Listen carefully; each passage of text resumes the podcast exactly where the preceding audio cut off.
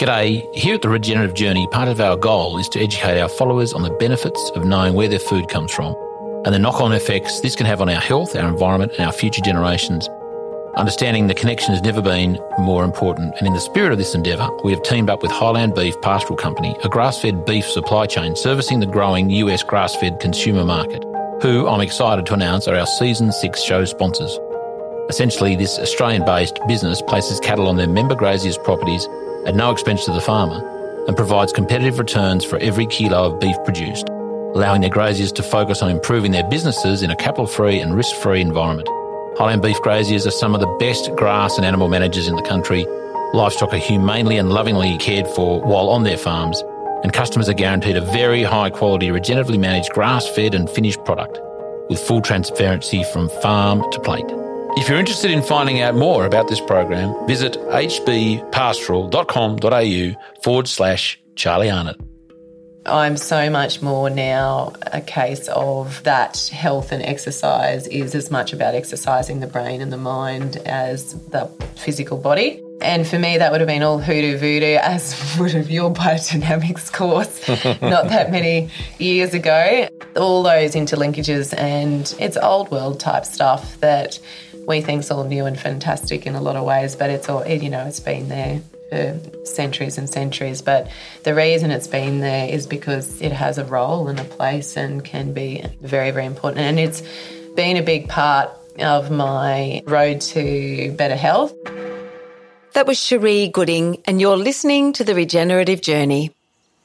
From wherever we are, we acknowledge the traditional custodians of country throughout Australia, recognising their continuing connection to this land, its waterways, the stars in the skies since time immemorial. We pay our respects to the elders, knowledge holders, and to all the generations of First Nations peoples who have nurtured their unceded sovereign lands for over 80,000 years and continue to do so today.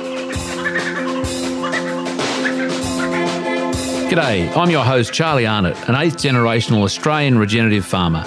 And in this podcast series, I'll be diving deep and exploring my guests' unique perspectives on the world so you can apply their experience and knowledge to cultivate your own transition to a more regenerative way of life.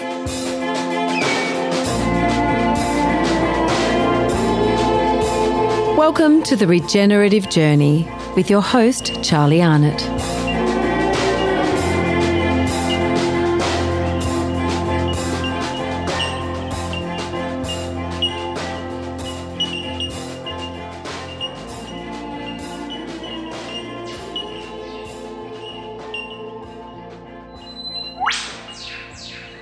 G'day and welcome back to the Regenerative Journey. This week, I'll be speaking with, well, actually spoke with her a couple of months ago now, but you'll get to listen to Cherie Gooding.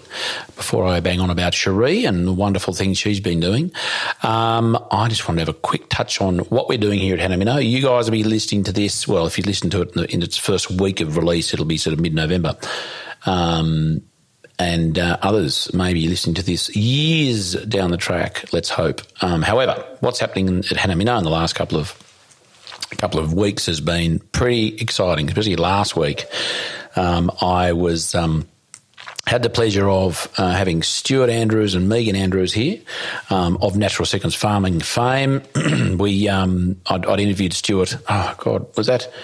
Was March last year because Stuart um, and his father Peter had done a did a um, workshop here with Tarwyn Park Training, and I think I must have on the, the day after the train, the four day natural sequence farming workshop we had here in the shoeing shed, and um, after a little bit of practical activity in the paddock and on the afternoons, um, I grabbed Stuart and we had a chat, and it was um, and subsequently a an episode. Um, I can't remember which one. You'll have to have a look and see and check out all the other wonderful guests we've had in the last couple of years.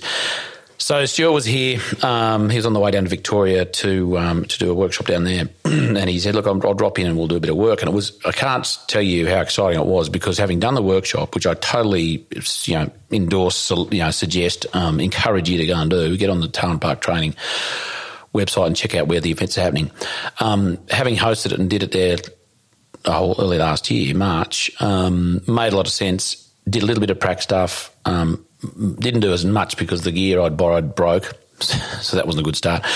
However, just having Stuart here and, and having Stuart McWilliam also, um, who was here, he's actually here today doing some more work um, with his little excavator.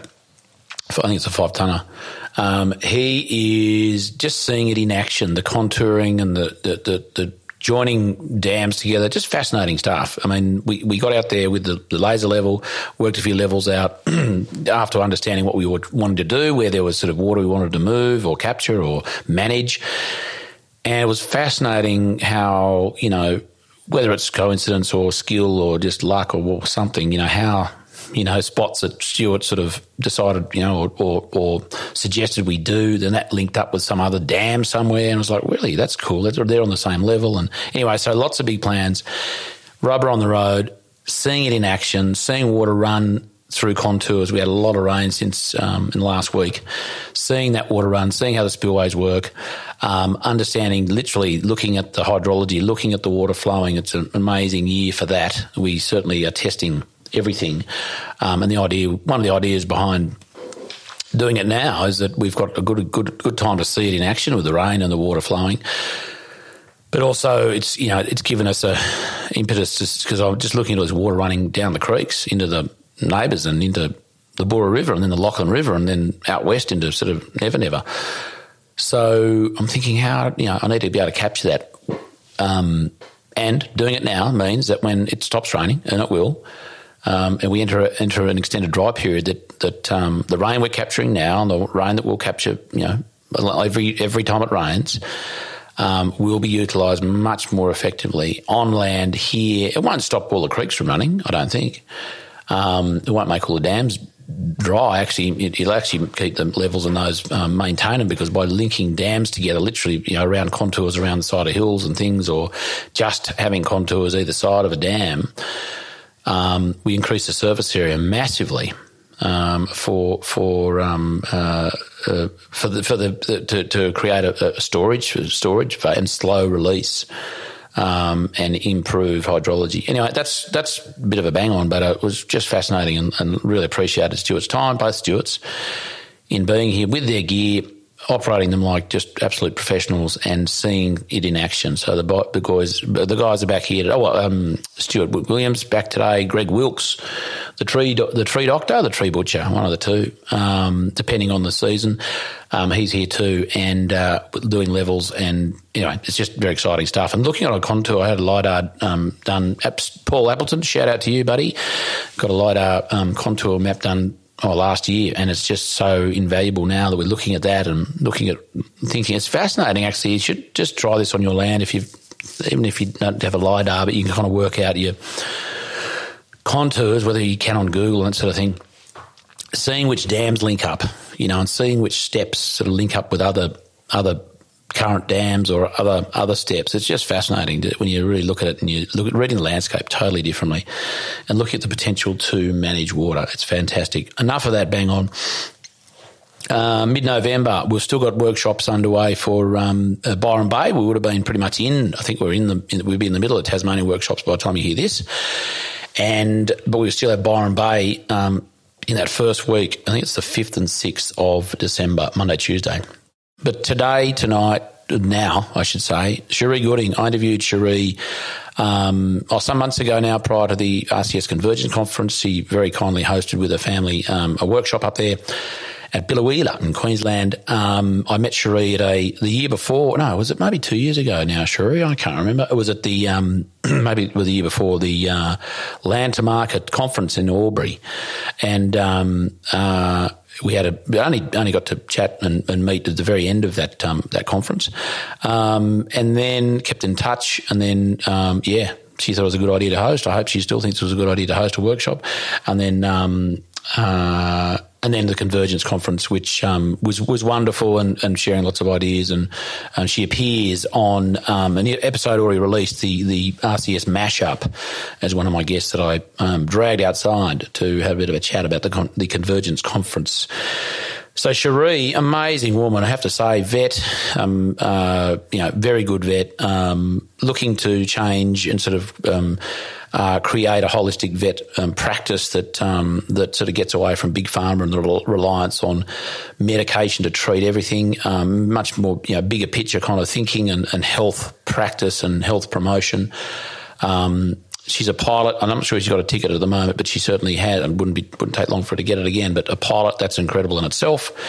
Um, we didn't touch on it actually in the in the interview because we chatted about it before. I forgot to ask her to tell us about how she emergency landed, crashed, kind of ended up crashing, but um, uh, understandably, I think one of the engines or the engine, maybe it was only a single engine, stopped, and she survived, and everyone else did.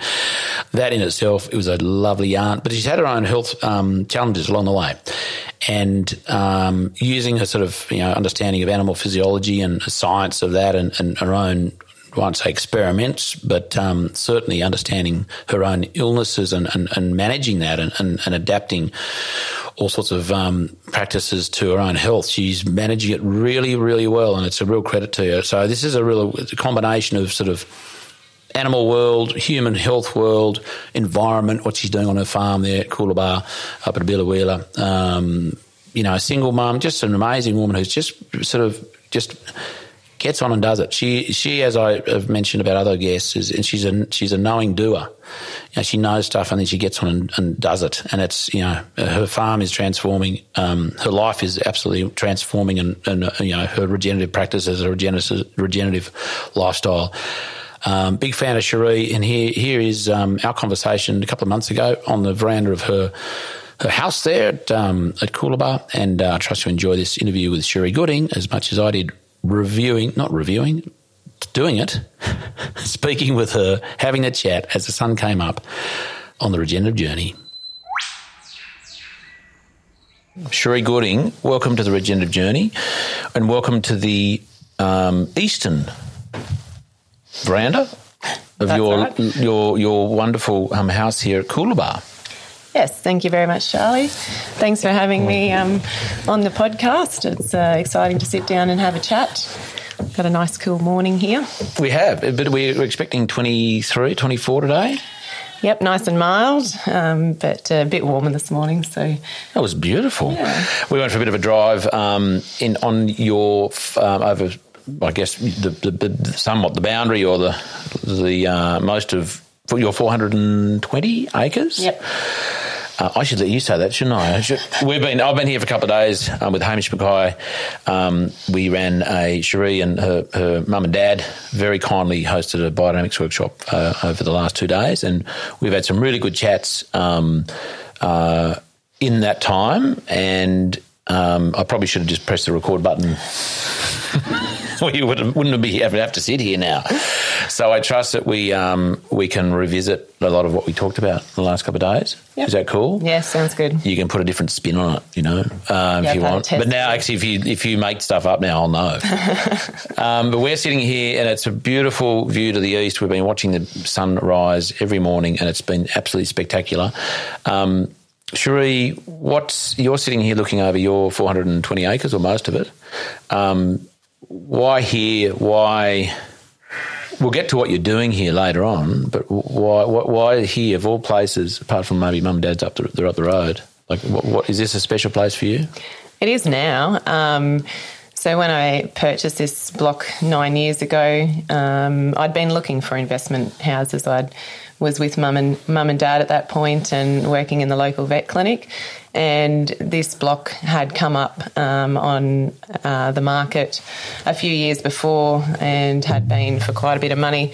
Um, but the the market had had dipped then, and so we decided just to, Dad and I just decided to rock into the auction.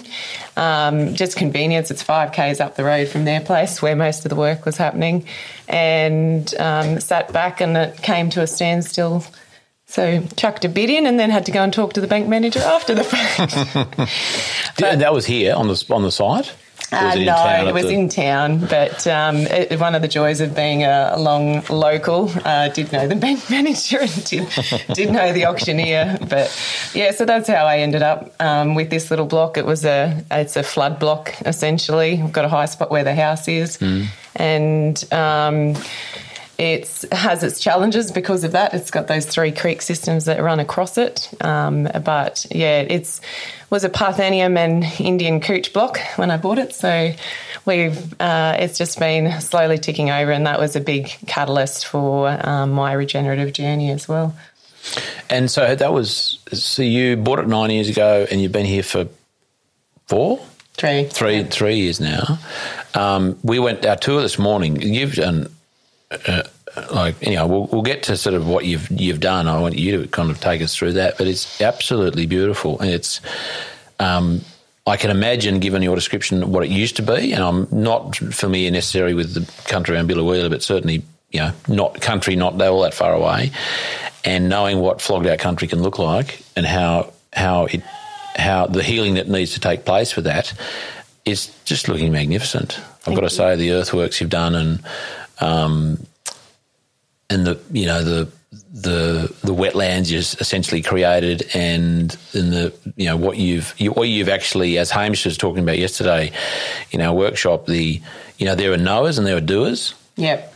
and you're clearly you're clearly a you're clearly a knowing doer Thank you. it seems, you know. No, no, it's just amazing. It, it was such such a, such a lovely and wonderful, inspiring thing. We looked at the trees, different ones you planted, and the the work down there, and the cattle, and the fencing, and it's just a real credit to you. So anyway, so I'll pump your tyres up a bit later on. I won't won't, won't go too too hard.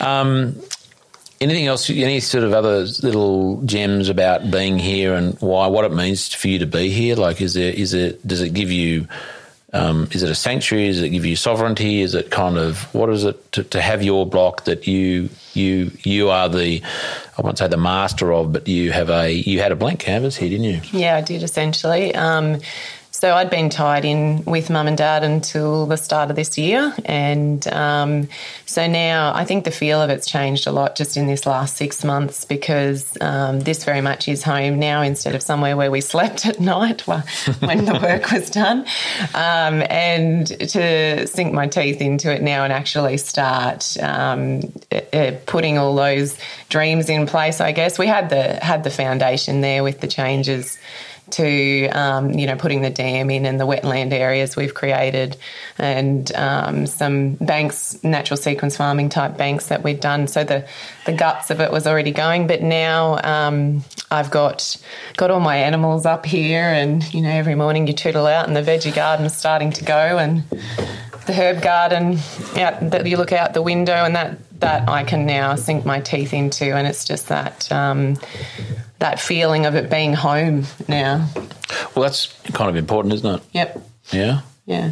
for you, for you and Cooper. Yes, that's right. Yep. Um, let's get to well, Cooper will pop up, no doubt, in your story along the way. Where is he now? Uh, I don't know. He's Running like with a, the dog. I'm not sure. My my lordy is um. I just there you go. That's better. My lordy is we call him the bush dog because he's not dissimilar to um to Cooper, barefoot, running around playing with dogs. And is he is he okay? Yeah, I'm sure. Do we need to play? I mean, he is He's he is 12. twelve, so it's not as though he needs to be put on a leash or anything. But um, This so is his domain. and can you before you jump into your agenda journey, can you set the scene a bit? I mean, we're looking at there's a there's a there's a um, there's some dorpers there yep. that are yours, and they're in a interesting enclosure in itself. It's a bit of a story. Um, yeah, so we've got a little little mob of meat sheep, um, which we do the boxed lamb with a local butcher. Um, so all the orders go through me, and people order exactly what cuts they want, and so that's been quite successful. Um, we just keep a small scale boutique, but at the moment, because of the weekend being being fairly busy with the workshop, they've been locked in um, and what we call the enclosure, which was originally a wildlife enclosure that was um, built alongside Conservation Volunteers Australia um, and a wildlife charity that I was um, had set up and was running at the time, um, which has been mothballed for the time being, just with other projects going on. Uh, yeah, so the sheep are actually, believe it or not, doing a job in there to get the buffel grass down, um, and just it's a softwood scrub area, a very small area that, of remnant. Um, this place had been sprayed a lot with um, planes and all the creek systems to try and control Parthenium. Um, and a lot of the trees had suffered quite astronomically, as had the country, just from that constant chemical input. Um, yeah, so they're actually it looks a bit ordinary at the moment with everything trampled and and we've got hay bales, round bales going in there um, on spots that I'll put extra shrubby type trees in, just trying to get that understory going in that mm. there. So my little workers at work, my little fence busters. Um, you know that challenge, Charlie, as you've said. but they're tasty. They are so tasty. It's yep. worth worth the effort. Yes. Um, that wind was picking up a bit. Then there was your your dead cat. Might be my dead. No, but it's probably more mine. Actually, you know what? Um, I should, maybe should have got a sock. It's right. It's it's gone. It's gone now. Yep. And there's also two because your Dorpers are generally white with a few black heads and things. Mm-hmm. There are two white things in there with fangs. yes. Tell us about them. Yeah, so the two Maremmas, um, they have been running that pair, or the original pair that have been with them for nine years now. And they do a fantastic job. We had issues. Um, these sheep used to be at mum and dad's place, and uh, we started losing the odd one with foxes. If they twinned, they'd, pin, they'd manage to get a hold of um, one of them while the mum was protecting the other. Mm. And then we had dingoes start coming through, and they were getting pretty bold. And in broad daylight, they'd come in and pick off a lamb. And I'm not a um, believer of wiping out our apex predators. Um, they have an important role to play, and that obviously can be controversial discussion at times. But um, they they definitely have their place, and Australia doesn't have many apex predators, so I think they're very important to our ecosystem health and keeping the roos on the move and and uh, all the other important roles that they play. So I went down the road of guardian dogs, and we've never looked back. Um, they've been phenomenal. I, I got one initially thinking I knew better and only needed one, and he took a touch up from a dingo. Uh, so I got the bitch then, and um, this pair have been amazing. Eccentric, you could ride a Footrot Flats on them, but um, yeah, they're highly entertaining. That. that looks really dirty, doesn't it? Can you hear, hear me through that sock? Yeah, that's better. I can hear you fine. That's all right. Yeah. That's better, yeah. Uh, I'm just going to get a cold left foot now. Um, they're fascinating, aren't they? Like we've got one at home. He's, you know, he's he was a chicken dog, and um, and they and you were telling. So let's let's get back to that actually. So because that's that's all part of kind of the the menagerie, and I say that with all, all due respect because it's that's it's, it's what, what is a menagerie? What's it's a, it's, a, it's, it's an indicator of diversity, isn't it? Biodiversity. Yeah. So let's get back to your regenerative journey, um, Cherie.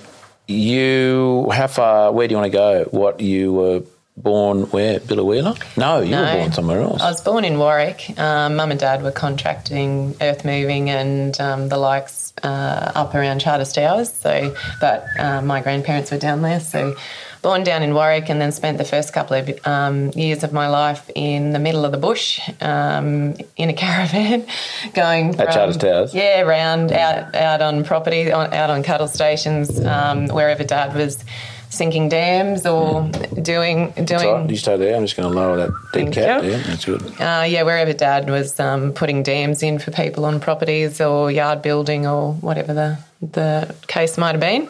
Um, so there's lots of photos of um, you know filthy kids in bull dust. That's how we started off. Lots of good microbes, um, and then and then um, when my older brother was due to start school, they bought the place down the road uh, here near Biloela, 15 k's out of Billo, and um, I yeah grew up here, did all my schooling locally.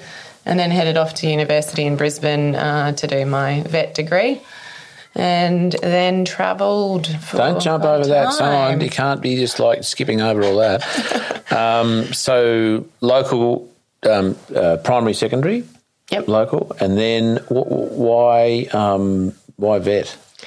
Um, oh, I'm, you know, we grew up with the menagerie. Mum and dad always. Uh, Mum was a wildlife carer um, despite the fact that, you know, in their early years to get themselves set up, they had to do tree clearing. Dad was known as the dr- greeny tree clearer uh, with his dozer, with scrub pulling. They'd go around all the, you know, big big um, black butts and whatever that had hollows in them and just refused to pull them. Okay, yeah, And, um, that's unreal. Beautiful. yeah, and people um, people are in hindsight grateful that are still on those places, but um, it yeah, it's just a mindset and a paradigm, um, as we all know. You saw my wattle paddock this morning. That's um, growing some pretty decent grass these days. Yeah, to- totally. Yeah. Um, yeah, so it's uh, just been a bit of a journey, I suppose, to come from there and then high school in Biloela at the state school. Uh, that was a little bit rough just with um, as far as the teaching stuff and trying. We had four different physics teachers, I think, in grade 12, so that was a challenge to get the OP1 that was needed to get into vet school, which of course I didn't get. Were you like in physics blowing stuff up and the teachers just said, I can't do this anymore? Uh, yeah, the problem, you know, the Quicksilver story. the school, the, the experiment. I'm sure it was, no, it wasn't physics, it was chemistry. Sorry. Yeah. Quick, quick, quick um, sideline. I'm sure we blew stuff up in physics as well. And it was making um, plastic, uh, Oh, polymer. One guy had the beaker. And the teacher said very clearly, now when you add this ingredient to the beaker, don't don't be holding the beaker. Oh. Oh my god! He held the beaker, put the stuff in it, and it just went boof, and it was this pink stuff, and he had a big pink plastic hand and burnt the crap out of him. It was horrible, Pull, peeling his skin off. Anyway, sorry. that's, oh, that's my only school story, I promise. Yeah, right. Um, yeah, so that's quite an achievement. I mean, I'm not saying yeah, like in a number of levels, and I want to get to. So, state school. How many people from state schools go and do vet? Is there a lot? Is it- Well, I'm trying to think what my class was made up of, but no, probably not a huge amount. A lot of them had been at, at boarding school or private schools. Um, Yeah. But we had quite a percentage in our year that had um, done a science degree or started science and then um, and then come across to vet. Um, so I actually won a scholarship and uh, for remote rural. Um, and then based on that, my OP um, was so I had an OP three, and it was uh, which is different. So what's today, OP? What's OP? I- no, it was overall position. So the Oh, that's like your scoring. yeah, whatever the scoring system Oh, okay. Because each state has a. I think they have a different, Yep, different kind of. They call it a different thing. It's, different now uh, today. Is it out of sure. 100 or 500 or what was No, it? it was one to twenty-five, and one being the highest. It was a very backwards type. Oh, right. Okay. System. Cool. Yeah. But um, yeah, so I was fortunate enough to You were one, weren't you? with my grade. No, You 1? No, Really? I got a three. Three. Three's good. Yeah. Three's like, if, if it's 25 times four, that's like 88, 90% Yeah. kind of thing, you know? Yeah. Compare. But it was a one to get into vet, so um, I was fortunate enough Oh. to get that scholarship and, Good on you. get through get through that way. Yeah. And so you turned up there, and you were most, as you said, were private schools and and whatever else. Um, was that challenging being not necessarily an outsider, but not from that? I don't know thinking or that school system or, or anything. How did you kind of how did you deal with that, or was it just didn't matter? Uh, it, yeah, it was a bit of an um, adaptation for me, but I took a year off after school.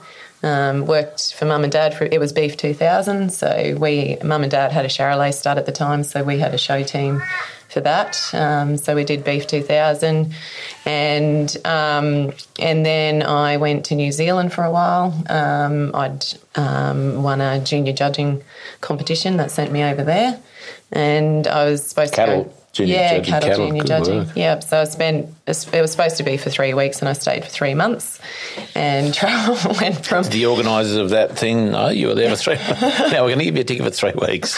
yeah. Oh, they just the return ticket. It was just return ticket. The rest of it was up to okay, me. Right, yeah, cool. Um, no, I just started on a. a um, they had Herefords and Angus stud and a dairy as well. Started there, absolutely loved it, and then um, just got put on to another family and another family, and I moved my way through New, the North and South Islands and did a bunch of um, cattle showing for different people and had a ball really. And yeah, so I was glad I got to do all of that um, prior to heading for Brisbane and university.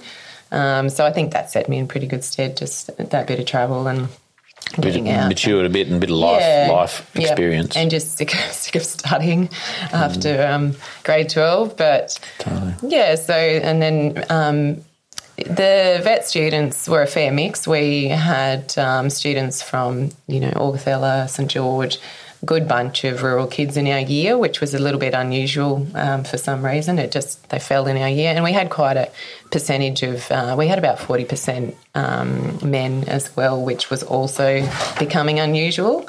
Um, There's a lot of um, women vets, which is great now, isn't there? Like, Yeah. is that? Do you know? Do you have a sense of why that is? Is it uh, like I think it's just to do with the education and study system to a degree. Like the, the, the girls can like handle a study and are more Um, They put- diligent? put the don't go to the pub every night. I'm not sure, but it was, um, yeah, it was transitioning over. But the reality is that um, you find when there is a male vet in the clinic or the scenario, um, it just, there's a whole different feel to it. Um, I'm certainly, I'm all for, you know, women being able to do anything they put their mind to, but I'm not a feminist by any stroke of the mark either. Um, there's there's a place, and there's definitely times where I will call on the farmer to come and give me the muscle because, you know, the reality is we are women, and um, it's it's technique, a lot of it, and you can work most stuff out through um, technique, whether it, you know with carvings and the bigger jobs. But uh, I'm certainly not beyond saying, "Oi, come here. I, need, I need your muscle, and I know it's gross, but get your hands in here." I'll tell you what to do. Yeah. But I mean, that's. I guess it's just again back to diversity. It's like diversity of the genders because they all have different roles to play, whether it's a strength thing or an, in, an Yeah. intelligence or a, as you say, a technique and a method thing. I mean, it, that just makes sense for there to be a. It doesn't have to be 50-50, and that's a whole No. other conversation around.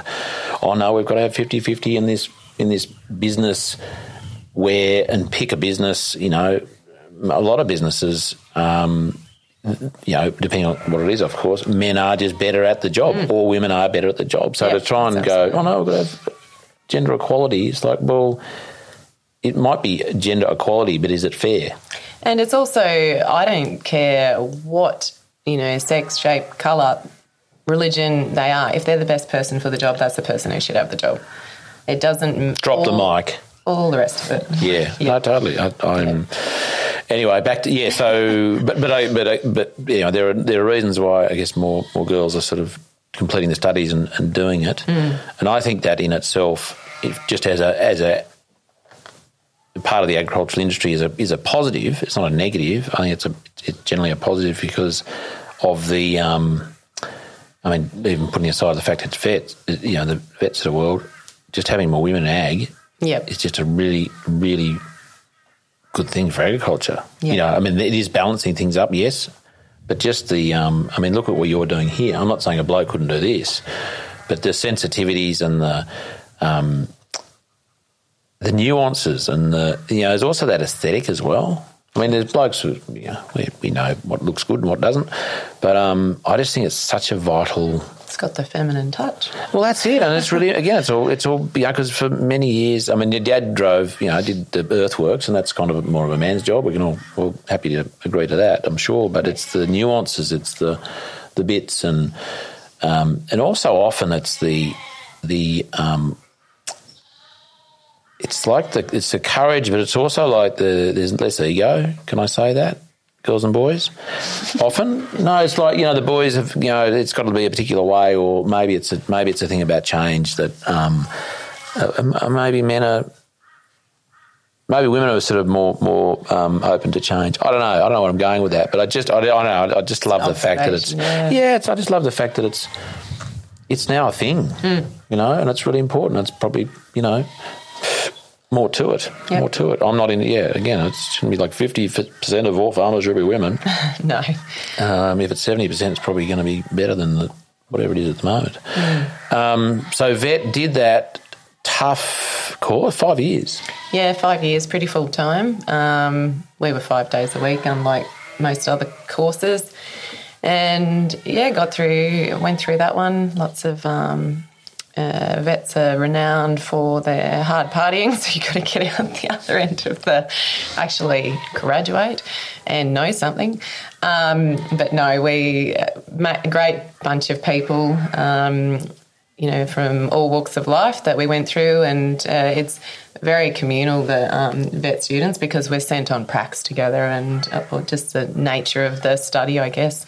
Uh, a lot of prac work in the last um, two years on farm, and um, uh, that was when it was still based in Brisbane, but we were doing prac work out at Gatton, and it's obviously all at, at um, Gatton now. It is? Yeah, for yeah, UQ. Right. Yep. Okay. Yeah, so um, yeah, got through that one, and you had some. Before you go over that one again, I got, I'm glad I had the, the couple of days to sort of try and find some anchor points here. You had some. Um, if we can talk about that, you had some health challenges mm-hmm. that, that, that weren't just kind of um, not just at uni, but way back.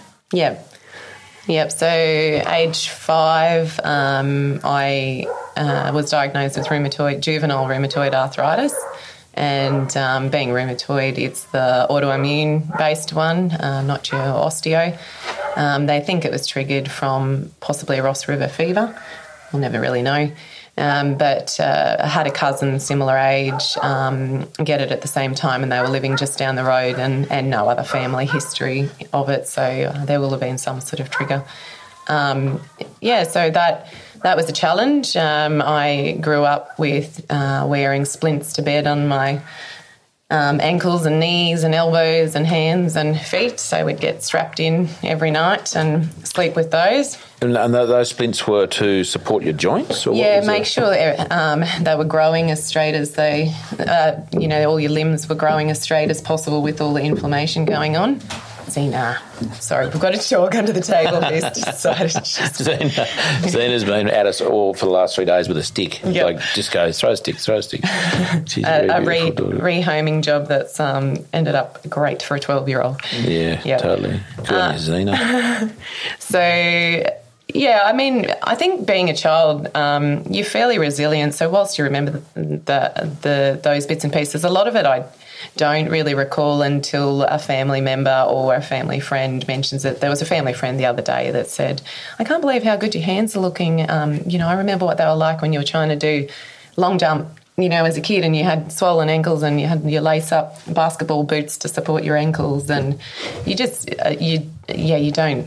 It's not that you don't remember it, I suppose, but just don't dwell on it. It was life, and that was my life, and he just uh, worked with it. I still tried to do everything my three brothers did, and um, was yeah played piano. Uh, that was one of the therapy.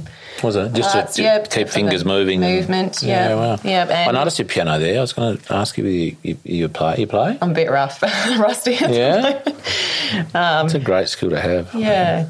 So it was just, um, and my parents, uh, I was fairly fortunate. They just they did what they had to do with all of the um, occupational therapy and and um, you know all the rest of it. Took me to naturopath down at the Gold Coast when I was about nine or ten, and um, so I went on. Uh, you know, it was gluten free and dairy free way back then. Um, derailed a few times as I got into my late teens and, and university, and then um, as you know life goes on and various different challenges. And then it eventually got to a point in recent years over a period of the last four years where i've um, had some massive health issues. Um, and it's come right back to nutrition being the absolute fundamental behind it all um, for the inflammation cascade and everything that's building. I ended up with other subsequent autoimmune diseases um, and for the last 18 months, though, just through um, various types of management, but the foundation being nutrition, um, I'm now medication free. So I'd been on injections twice a week for the last 20 years. Um, injections? yeah. Because you mentioned it the other day, and I didn't, I didn't miss the bit about injections, so it wasn't just like a pill; it was an injection. No, no, twice self self administered. Yep. Wow. Yeah being a vet, I'm used to stabbing. Nails it, I know. It was actually really hard doing a study on myself, but anyway. is, that, was it, where you do, is that bum or was it arm? Just where? under the skin, so yeah, yeah any, in your leg or anywhere belly, soft. Yep. Oof. Yep. but yeah, so it and I kept that medication in the fridge for I, I, literally chucked it out last week when I was cleaning the fridge out because I thought I'm going to need more room for all this catering. it's been sitting there, I just couldn't quite take that step to go, nope, I'm actually don't need this stuff. Wow. And it's been 18 months. Yeah. And it's, it's pretty not it's not cheap stuff either. You were no, saying. it's it's um, exorbitantly expensive and and a bit experimental back then. yeah. So um, I qualified for it in I think it was 20. Oh, sorry, 2003 or 2002. Um, and because I was an adult by that point, um, but it was a juvenile, uh, a drug for juvenile rheumatoid arthritis, even though that is what I had, um, I had to go through a process to qualify for it, which meant um, six different drug trials. So each one, each drug I had to trial for six months. They were steroids, they were methotrexate, they were all sorts of nasty business. And um, I'd been on various ones of those over the years, you know, Salazopyrin, and um, because that was how you treated, and still to this day, that is how you treat inflammatory diseases and autoimmune diseases. Um, steroids are the first thing that they that is reached for, and it's the same in the vet industry. And you just become one big pharmacy, um, which I became very disillusioned about, which I'm sure we'll talk about. But um, it, yeah, so I had to had to fail each one of those, which I did brilliantly because nothing was controlling my rheumatoid by that point. Um, and then, sorry, I'm arguing with the dog here. and then um, qualified for this drug, and it, and it actually was um, the right thing for me at that point in time because my um, rheumatoid was out of control. Um, I'd had a couple of surgeries on my hands by this point. Um, I'd, uh, my ankle was fused a little while later. Um, and yeah, I'd had pretty major surgery on tendons and um, uh, lumps and joints on, on my left hand. Um, so something had to be done just to slow that inflammation process up uh, to stop that destruction, degeneration of my joints. And it did, it worked. and uh, yeah, so I, I was on that for 15, 16 years. Um, Until 18 months ago. Yep. Wow. Tell me about the, while we're on it, we may as well stay there with, um, so Ross River fever might have been a, a catalyst, Yep. um, autoimmune, Yep. and as you said, all those things, you know, swollen joints and, and you were still growing, so that could, you know, be problematic. And then, then you kind of, then there was the acknowledgement or the management of food. Yep. Um, how is, and then obviously, you know, you were, you, I think you were saying the other night, you could have like test yourself every now and again and have something you probably shouldn't, and then you go, oh, that's right, that's not good for me. How did your experience with with that diet or that kind of management, food wise, and there's a lot of other lifestyle things, um, inform your appreciation or your um, the, the way you manage your food now, food that you you food you grow. Well, sorry, I was starting in food that you eat is in your fridge. Now you've got more room to throwing out those on medication, which is wonderful in itself. The fact that you've self managed with some help to a point with no medication, but also the food you grow. Like how how is that history? Is that is that influenced it? Like, Yeah, definitely. Um, so I think that very first visit um, to a naturopath and the fact that we knew that um, the basis of that diet and the path that he set me on um, had been successful, I essentially went into remission as a teenager for a bit. Um, and then, you know, it's just life's ebbs and flows, I guess. You think, oh, I'm right. So you go back to eating what you had been and being a, you know, late teens and, and whatever else. But um, so that was always in the in the background for me that I knew that I had felt better than as a, as a child, as a teenager, and that was purely down to exercise. Because uh, you know, mum mum was an athletics coach, and we just we were always very very active, always outside. You know, carting. Uh, mum and dad grew hay, so carting hay bales, all of that sort of stuff. Gardening. Mum and dad have got a massive garden, so we were always busy um, outdoors. I think that's a massive part of it too. And the other thing was that I, my cousin, being sick with the same disease at the same time, same age, um, the we I could see later on in hindsight the the differences in our lifestyle um, our eating habits and just how that possibly played into it. At the time, not really understanding, but certainly in the last couple of years with all the research and the people that I've worked in with that um, that was definitely a big big factor in how our disease has progressed has progressed really really rapidly she ended up with um, multiple joint replacements elbows knees um, uh, at a very young age when we were still in our late teens early 20s So her diet was not. Not well, I don't 100% know, but um, it's down to the s- specifics of it, but certainly n- not as active as I was. Um, always a bit smaller though, and more frail, fairly robust, I guess. Um, but and just that differences in lifestyle. I was on a farm and always super active. Tried to do everything the boys did, uh, and and didn't hold back on giving. Just uh, different natures a bit too. Probably a lot of factors that come into it, like any disease, I think. Um, and it was just looking back in hindsight at what all those potential differences might have been. Um, but she, unfortunately, she had an exceptionally painful life. She was quite very crippled with it by our late teen years and early 20s and multiple surgeries. And then with um, arthritis and rheumatoid in particular, it's well known that depression is comes hand in hand. Um, and to the point where when I had a share in the vet clinic, I couldn't get income protection because I have rheumatoid arthritis. And when I queried it and the insurance behind it, Wow. It was to do with the um, high correlation with depression and mental illness um, that goes with with a disease like rheumatoid, and and obviously um, just our um, fine motor skills, the ability, you know, with that sort of stuff. So, you, so I guess there's a, that's a greater risk. Yes, yep. I put a scalpel through my foot. if you did, I mean, drop one in surgery. Have you done that before? Uh, just finger, not foot. Oh dear. When, well, you're, I mean, when that- you're doing a cesarean in a cow, it's a bit of a blind thing at times, you know.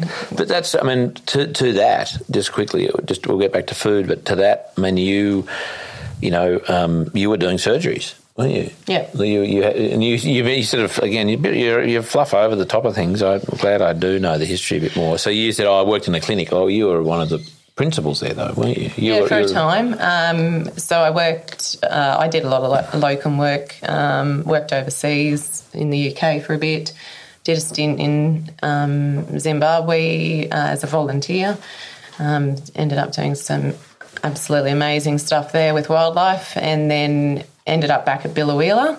Um, mad dog. Zena's just dragging tea bags out of the kitchen and eating them. we found a pile in front of the door there before. How'd that get there?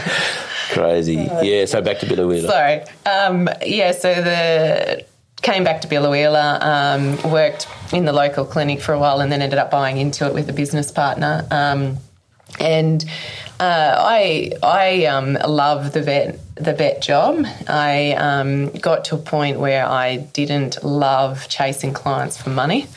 Um, that becomes a bit of a challenge, and the um, the biggest downfall for a lot of us is that whole empathy, constant empathy that you're giving not just um, to the client, but you've got an animal that is suffering or sick, or and you're the mediator all the time between finance, um, an animal that's suffering that you're trying to do the best thing for, but you've got um, often financial constraints, which is understandable, and the biggest thing being that.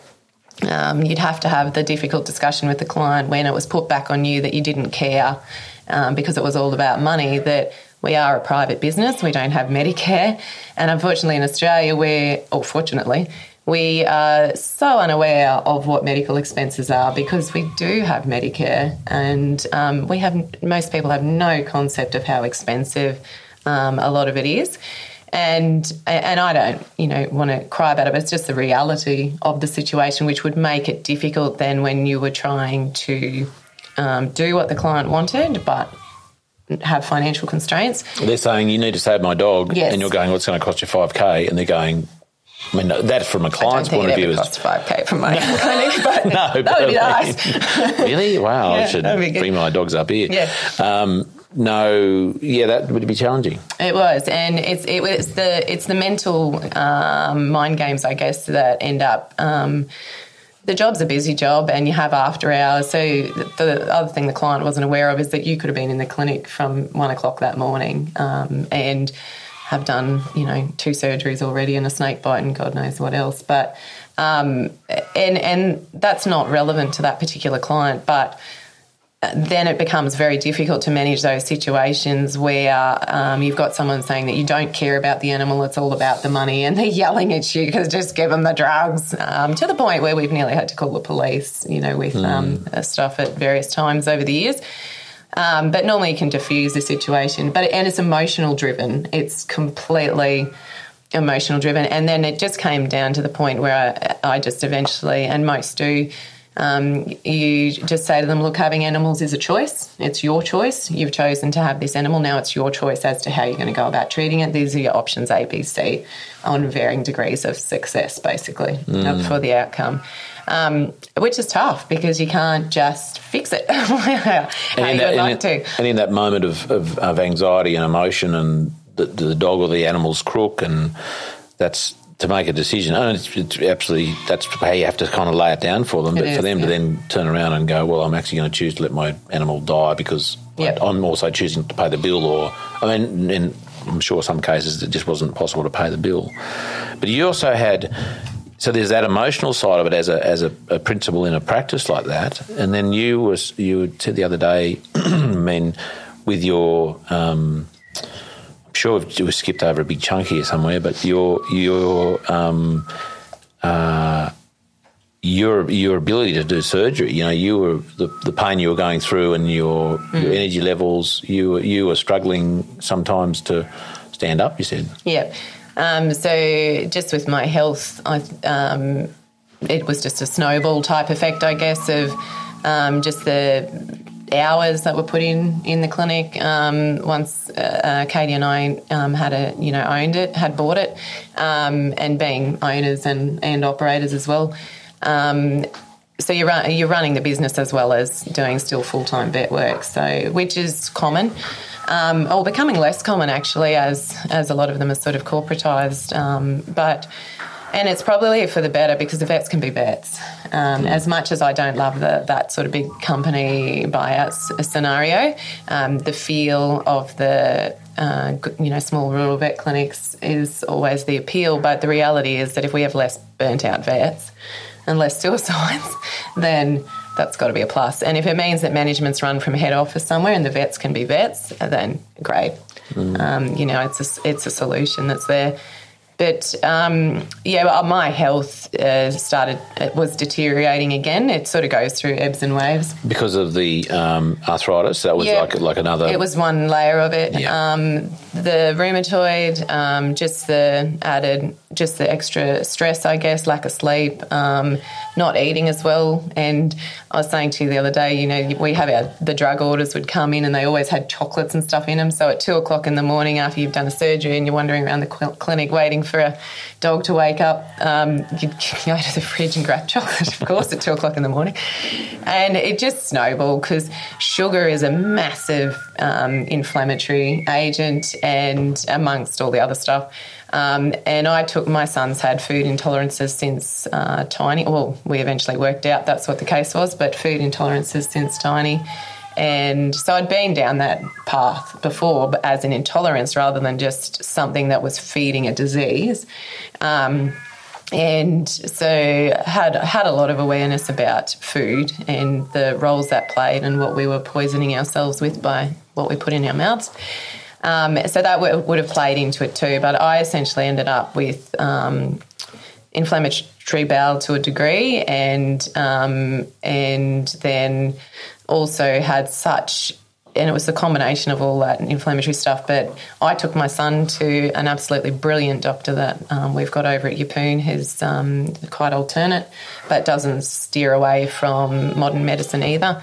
Um, and I walked in with Cooper, and he said, took one look at me and said, "I need to treat you first. I said, no, no, I'm here for here for the kiddo.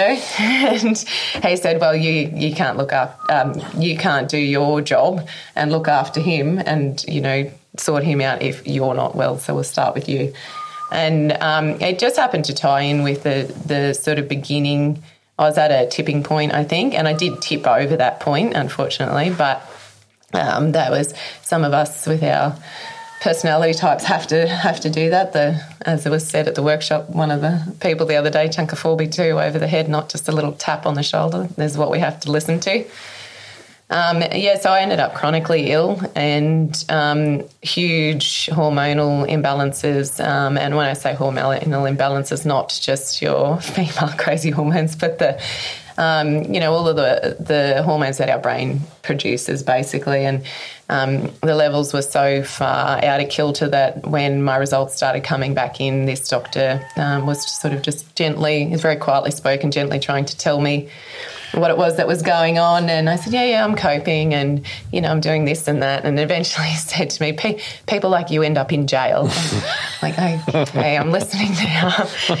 what, what does that even mean? um, and, and it was actually a fascinating conversation after that. And I think because of my science background, um, and and testing all this stuff in animals, I was able to um, understand everything he was telling me, and just it was about me for this time. Um, and just with those levels of, you know, testosterone, estrogen, progesterone, um, and just the how out of balance they were, um, then that was creating a massive biochemical imbalance within my body and my brain. Um, and these are the types of imbalances that then trigger things like bipolar um, and schizophrenia and um, we wonder how these things come about, and all of it just came back to lifestyle, um, you know, stress, food, food, food, food. I can't say that enough. And what we were put, what I was put, had been putting into my body over the years with medications and various and various other nasty stuff, and probably chemical exposure too on the farm. Mum and Dad were pretty good. We use very limited, but that's, there's always that factor too when you start thinking back. Um, but yeah, I ended up in in surgeries and um, barely getting through them. Um, I'd just end up in agony or with such amazing brain fog now, knowing how I feel now as to how I was then. That it's um, it's amazing that I actually was able to work through the process of diagnosing or anything really um, with the animals. And just that clarity and memory and recall and my recall was nothing like it had been. And we all just blame it on baby brain. But uh, which was would have been part of it. Cooper didn't sleep for three years but um, it just it um, it just all snowballed. And yeah i'd end up um, yeah, with massive um, abdominal type pain or brain headache type stuff. Uh, it's not really a headache with me. With a gluten reaction, it's like a band around my head that just gets tighter and tighter, and then gets behind my eyes, um, which are quite distinctive for me now. I know know what the signals are, but um, at the time, it was just this big cocktail of mess and. The doctor would say to me, Your body will tell you. And I'm like, It's screaming at me. I don't know what it's trying to tell me. So we slowly worked through all of that. And he told my son to watch me because Cooper was very good with his diet and with gluten and dairy not being a part of his diet. And um, yeah, we went down that whole road of sugar free, which I'd been doing for, had already gone on to after reading Sarah Wilson stuff that just reiterated all of that. Um, and I love following all her her stuff. It's um, been very insightful and and then just the I ended up having to go gluten free, dairy free, preservative free. And we just, it's, and people say, how the hell do you do that? We just eat real food. It's really quite simple. You just eat real food. Eat what, as uh, Michael Pollan says, eat, don't eat anything that your great grandmother wouldn't recognise. Yeah. Yeah, that's great. Yep. Mm. Yep. Yeah. And at the same time, you were, um, so Cooper's 12, turning 13 soon. He's mm-hmm. a teen. Mm. He's a teen. Scary. Um, his behaviour last night was a bit teenish, wasn't it? What was he doing? We were playing Jenga. Oh. I don't know, between all of you. so, um, so he's nearly 13. So you, you, um, you had um, Cooper, and you were you were essentially a single mum at the same time Mm-hmm. as having your um, your your health challenges Yeah. and running a um, a vet clinic. Well, I the vet clinic was a bit. la- He was a bit older when I bought into that, but Yeah. um, But yeah, said he didn't, didn't sleep for three years when he. yeah, So I was working as a vet, but um, That's right. yeah, Okay. So, but you still had the responsibilities of a vet, Yep, single mum, son who wasn't sleeping for three years, and the Charbray stud. and the Charbray stud, living at mum and dad's. Yep, at that point. Yep. And yeah, all surrounded by a, um, a, challenging health scenario, which you, I mean, there's multiple layers there, so I'm not surprised that you know to focus on. Well, you got to a you got to a point where it, you know there was a point, wasn't there? There was a tipping point, yeah. So, um, uh, my brother in 2019 um, had a battle. Well, he had had a battle with brain cancer for 10 years, and um, so he passed away in 2019. And just prior to that, at the end of 2018, when was when I had my first. Um, really bad bout where I was sliding down the wall trying to stay sterile in surgery and just telling the nurses just give me a minute and then getting back up to finish the finish the surgery. Um, and so at the end of 2018, I and I was I knew that I was becoming not pleasure uh, not a pleasure to work with either because I was short and and um, I just couldn't. I was saying to you the other night, I just couldn't feel joy and. People, um, the amount of people that have said to me it's a choice and it's about positive thinking and it's about positive affirmation and all these different things, which are absolutely all important and and amazing tools. Um, the thing I've tried to explain is that things can get really complex, and I've had that layer of autoimmune disease from which uh, does add into that complexity from a very young age, and the damage that's done to my joints is done. Um, but now it's a case of managing that inflammation uh, moving forward, and um, the bone damage is, is done, but the inflammatory type stuff, you know, I can open my hands right up now, and, and, and I'm recently 40, and that's amazing. My hands are operating better now than they were when I was 30. So um, there, there's a lot in it, but uh, I guess yeah, trying to work as a vet, um, I had a very good nurse colleague at the time that I just said, you know, just keep an eye on what I'm what I'm doing. make sure Just check the bottles I'm giving sure, people. Yeah, make sure I don't miss a step somewhere. Um, because the brain fog was it was sensational. Like it just was. Um, looking back now, it was just amazing. Um, that constant um, pressure sort of feeling on your brain and that it was wrapped in cotton wool and your thoughts were wrapped in cotton wool and it nothing there was no clarity and um, yeah so towards the end of 2018 I got to a point where I was just completely flat and completely run down burnt out and um, the brain fog and physically unwell as well with the gut stuff that was going on um, and inflammatory bowel type stuff. And then and it just kept cycling around. And then I'd get the you know the headaches and it was just getting worse and worse. And with that um, an element of depression uh, not so much complete clinical depression, but feeling depressed and, and an inability to feel joy. And that's when Dr. Um, had said to me that um, people like you end up in jail. And his explanation based around that was that um, with those that level of imbalances um, and everything that's going on with my body and the toxins and the biochemistry that was currently going on, they're the people that end up smothering babies in a in a moment or king hitting somebody and.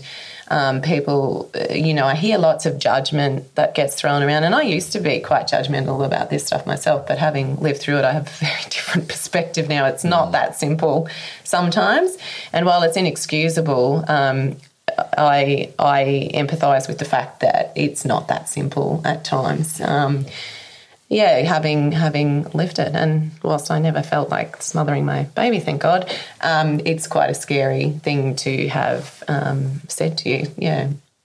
And so you had that first. Um, would if we put um, your doctor's name in the show notes, is that is it? Or he might just Oh, not have yeah. the word. No. I don't know. Well, you might maybe ask him because we're happy to if he's happy to, but, I, Yeah. but if he's if he's just going, I don't need the extra work. no, or he doesn't. He's sort of semi-retired. He's semi-retired. Yeah. Okay. But anyway, lovely man up there at Yeppoon. Um, we where was I going with that? Um, yeah. So he had that. You had that m- meeting with him, Mm-hmm. and that was no doubt a um, that was a that was a a, a, um, a catalyst for for healing. Yep. Yep. Um, Did, did you see you you had seen him after your um, brother had passed away? Like that was kind of all that had happened, and then you went, "Let's go and see him." But again, I the interesting I- thing was it was for it was for Cooper. Yeah, yeah. So I, th- I think I'd seen him before on and off for just different things, but not in a big holistic cut type context that we ended up with. Um, and that was just through circumstance. And he had warned me um, that you know if, if uh, I couldn't keep going down that track without making massive changes. And we always ate really, really healthily, but the it I had to become super strict with it, and especially to break not so much the habit, but give my gut a chance for all that um, microflora to change over. So my gut, you know, it would have been highly bacterial, probably fairly fungal, and um, and it needed to switch. And to stop that feedback loop that goes on with your gut flora, that's telling your brain that you've got this craving, and that's the food you want, whether it be high sugar, high carb, whatever. Those feedback loops take time, and and that time is due to microbes changing over, and it's exactly the same in animals. Um, ruminants, uh, in particular, they're fan, uh, um, amazing to watch and work with, and that's a big passion of mine is um, ruminant nutrition and just health in general from the soil up. But um, and giving microbiology that that change, and it's a two sort of a two week bracket with any microbes. You need, you know, they need a fortnight for changes to come in place if there's a change in feed. Um, so when we're doing making drastic changes in our own li- lives or guts and or in in animals, we've got to appreciate that there's an adjustment period. Um, so for me, it um, was sort of three months, I reckon, before I stopped. Uh, it was a real physical thing to not have dairy or um, gluten. Sugar wasn't so bad. Um, Butter. You like Oh, butter. I loved butter. yeah, and cheese. I love cheese. uh, yeah, um, you know the potatoes smothered in. Oh, stop it. Corn. Yeah, yeah. Anyway, I don't crave it anymore. I do. I'm getting hungry. it's just I've got shock. some bad feedback loop going on. No, actually, I don't think I've got a problem with dairy. Um, yes. So Um, yeah, so it just it was time, and um, you hear so many stories about people not having the willpower or whatever to change their diet, whether they be overweight or, and I get that completely because your little bugs are going, hey, come on, feed me, and So tell me about so that tough. feedback loop. Yeah. Like, well, what's what what is that? I mean, it, it's you sort of it's it's um it's in humans and It's in and everything. It's in everything. Yeah. And cattle and the whole thing. So tell me, how does that work? So um, basically, with the microbiology in your gut or everything that's going on in your gut, um, the whole sensory system is all, all linked to your brain and nervous system, obviously. And there's we yeah, the feedback loop's just a easy thing to I guess understand, but. Um, whatever is being produced um, in your gut, um, then to do with the satiety centres and stuff. And I guess that's what people would probably relate to the most with um, hunger. But it's a similar thing as well for um, what those microbes are producing with regards to then cravings, so types of foods, because we've got protozoa and, and fungi and, and bacteria and yeast and all the good stuff that sit in our guts all the time. And same with all the animals, but they can be in all different types of levels. And if we have a predominantly um, yeast, you know, being fairly predominant in our gut, that's when we end up with, and same with animals, end up with a lot of skin type disorders and um, um, things like um, dermatitis and athlete's foot and all that sort of stuff in humans and in animals it can be dermatophilosis and and um, ringworm and that sort of thing. And it's just because we've got a um, fungal predominant or yeast predominant environment going on in our gut. And so that is then everywhere through through us. It's not just staying in our gut. So what's the what someone eating, a person, someone who has that, that fungal dominance in their gut, and they're maybe having some of those skin conditions and so on. What do they? eat? What's their diet look like? Um, often it'd be, you know, a lot of uh, white bread type stuff. Beer, they're the two probably most common. But there's heaps of different things. Sugar, yeast loves sugar. So high sugar diets will um, feed yeast. Honey. Oh, I know. It's but it's got medicinal purposes.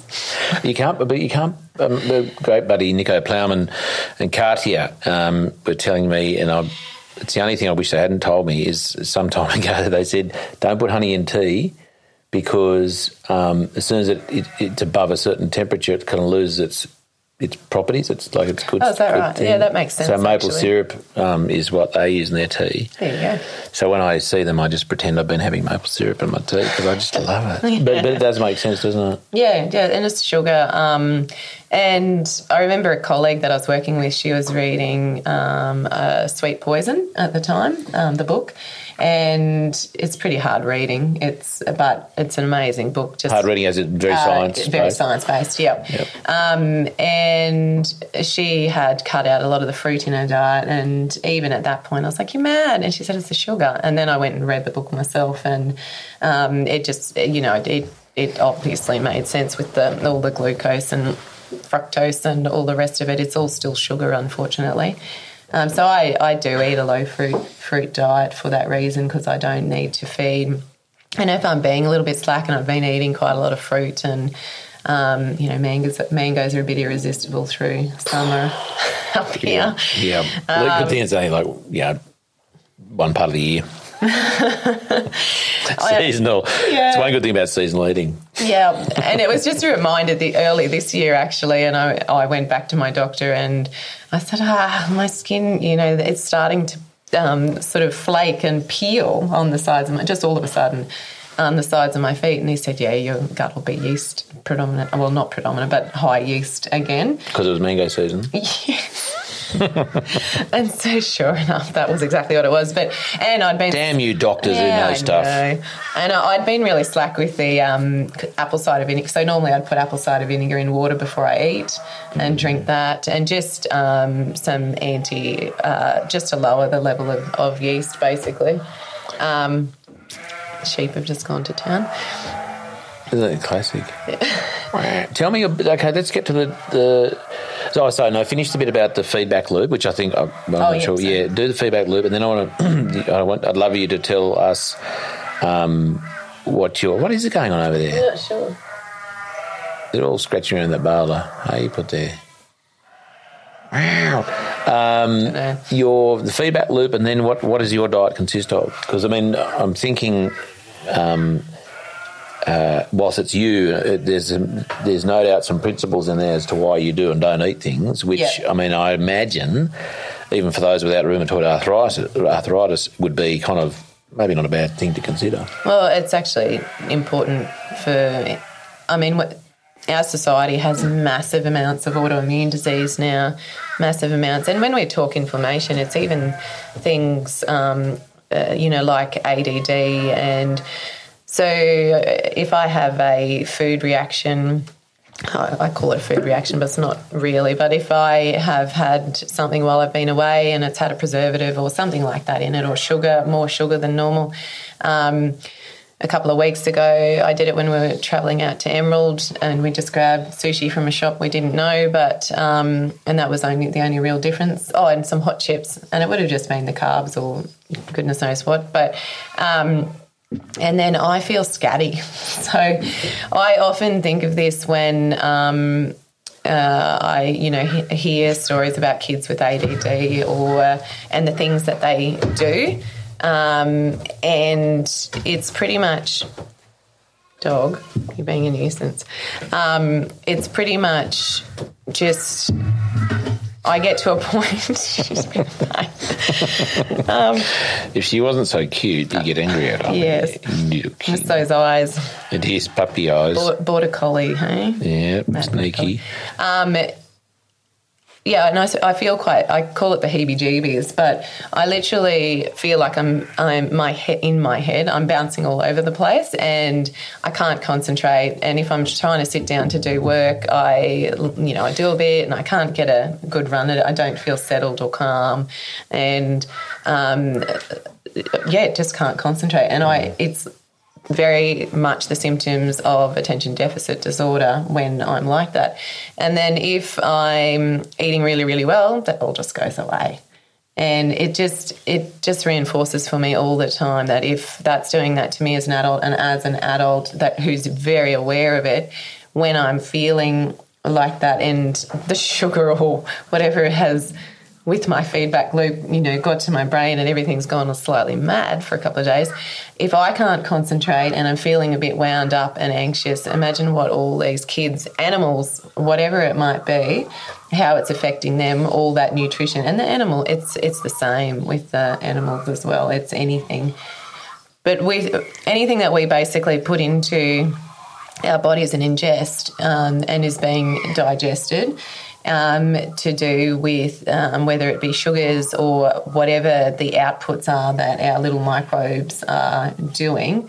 Um, I don't actually know how to explain this best, but um, there's signals then being sent or transmitted or the biochemi- through the biochemical pathways that, um, that then coming to our brain and our brain is then saying right i've got all of that and um, now i'm running out of it and now i want more More. So that's So- the, the, because those that proportion or that population of microbes in the gut who are um, uh, their job or their, their their tendency is to digest that type of food. Yeah. And their go- their population grows a little, and they're going.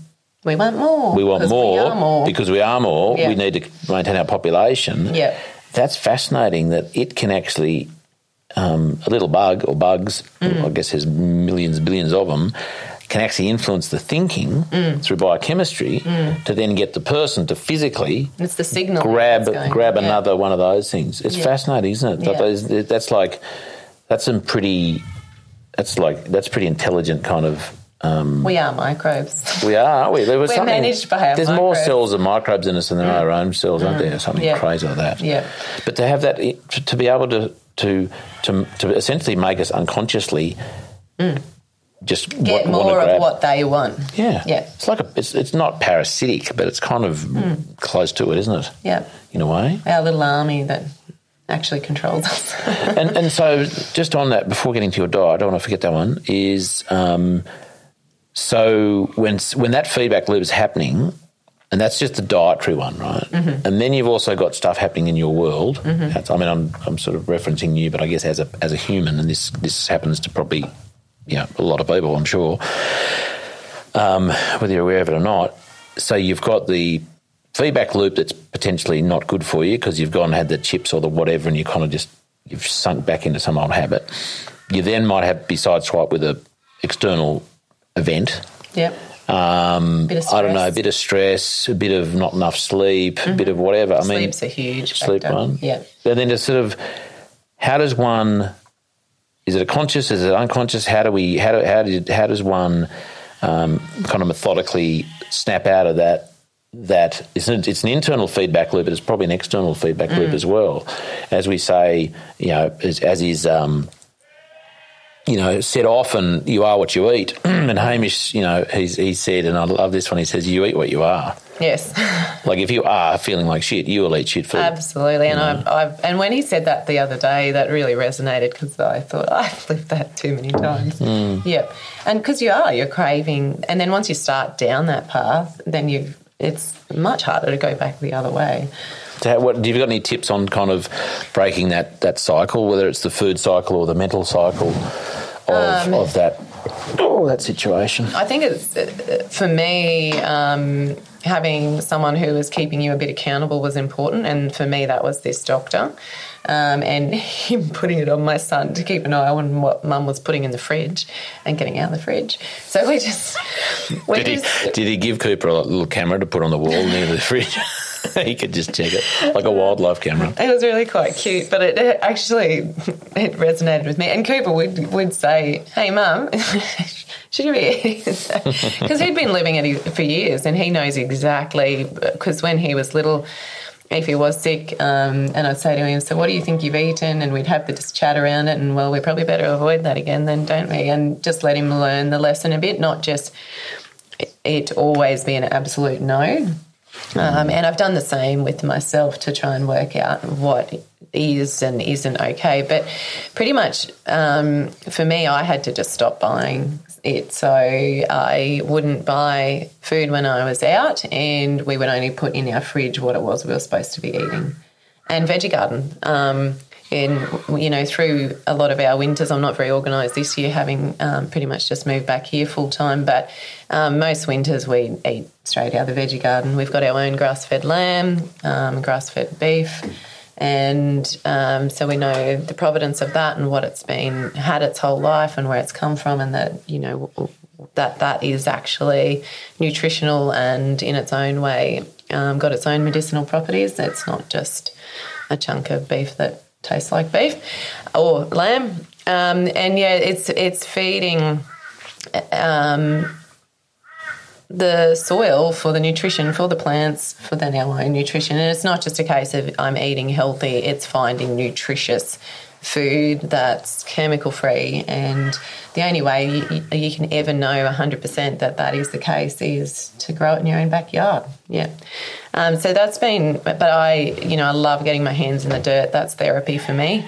Um, and love growing things and watching things grow. That um, that to me, it just, just doesn't get any better, whether it be animals or plants. Um, is watching its life, I guess, you know, seeing seeing life evolve. But um, yeah, breaking that uh, it is hard, and I can see why a lot of people do quit. And for me, I ended up in the fetal position on the bathroom floor. That's sort of sick. So um, that there was no going back to that. But uh, you shouldn't have to get to that sort of point um, to have to do that. And it was lifestyle. So I sold out of the clinic. I just started making choices. Um, I just thought, no, I'm making this. Uh, it, it's not pleasant working with me. I don't like working with me at the moment. so if I don't like, I couldn't really escape with, you. No, and um, I thought if I don't like working with me, these girls are definitely not be liking working with me at the moment.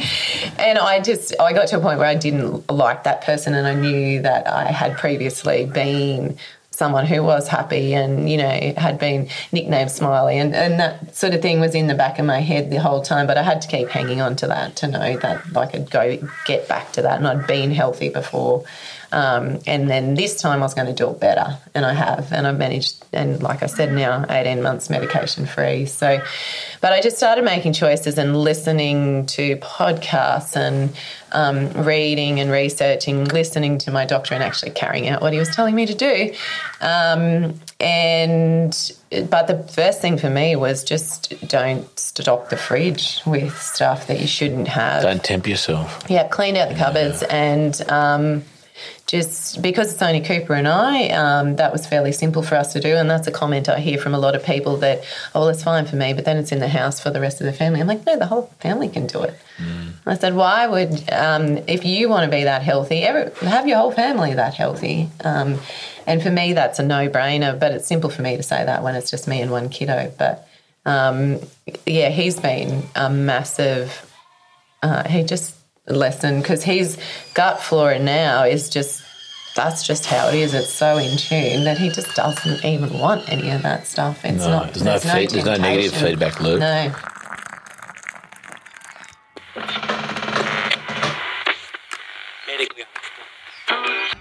Looking for more information to assist your regenerative journey? Come join Charlie and his guests around the kitchen table, an online community of supporters with exclusive access to the Regenerative Journey interview transcripts, live online Q&A sessions, a chance to engage with other like-minded people and more. Go to www.charliearnott.com.au forward slash the kitchen table. And if you're not totally satisfied with the value of your membership and wish to cancel it within the first two months, we will give you a full 100% refund, no questions asked. Now let's get back to this week's episode.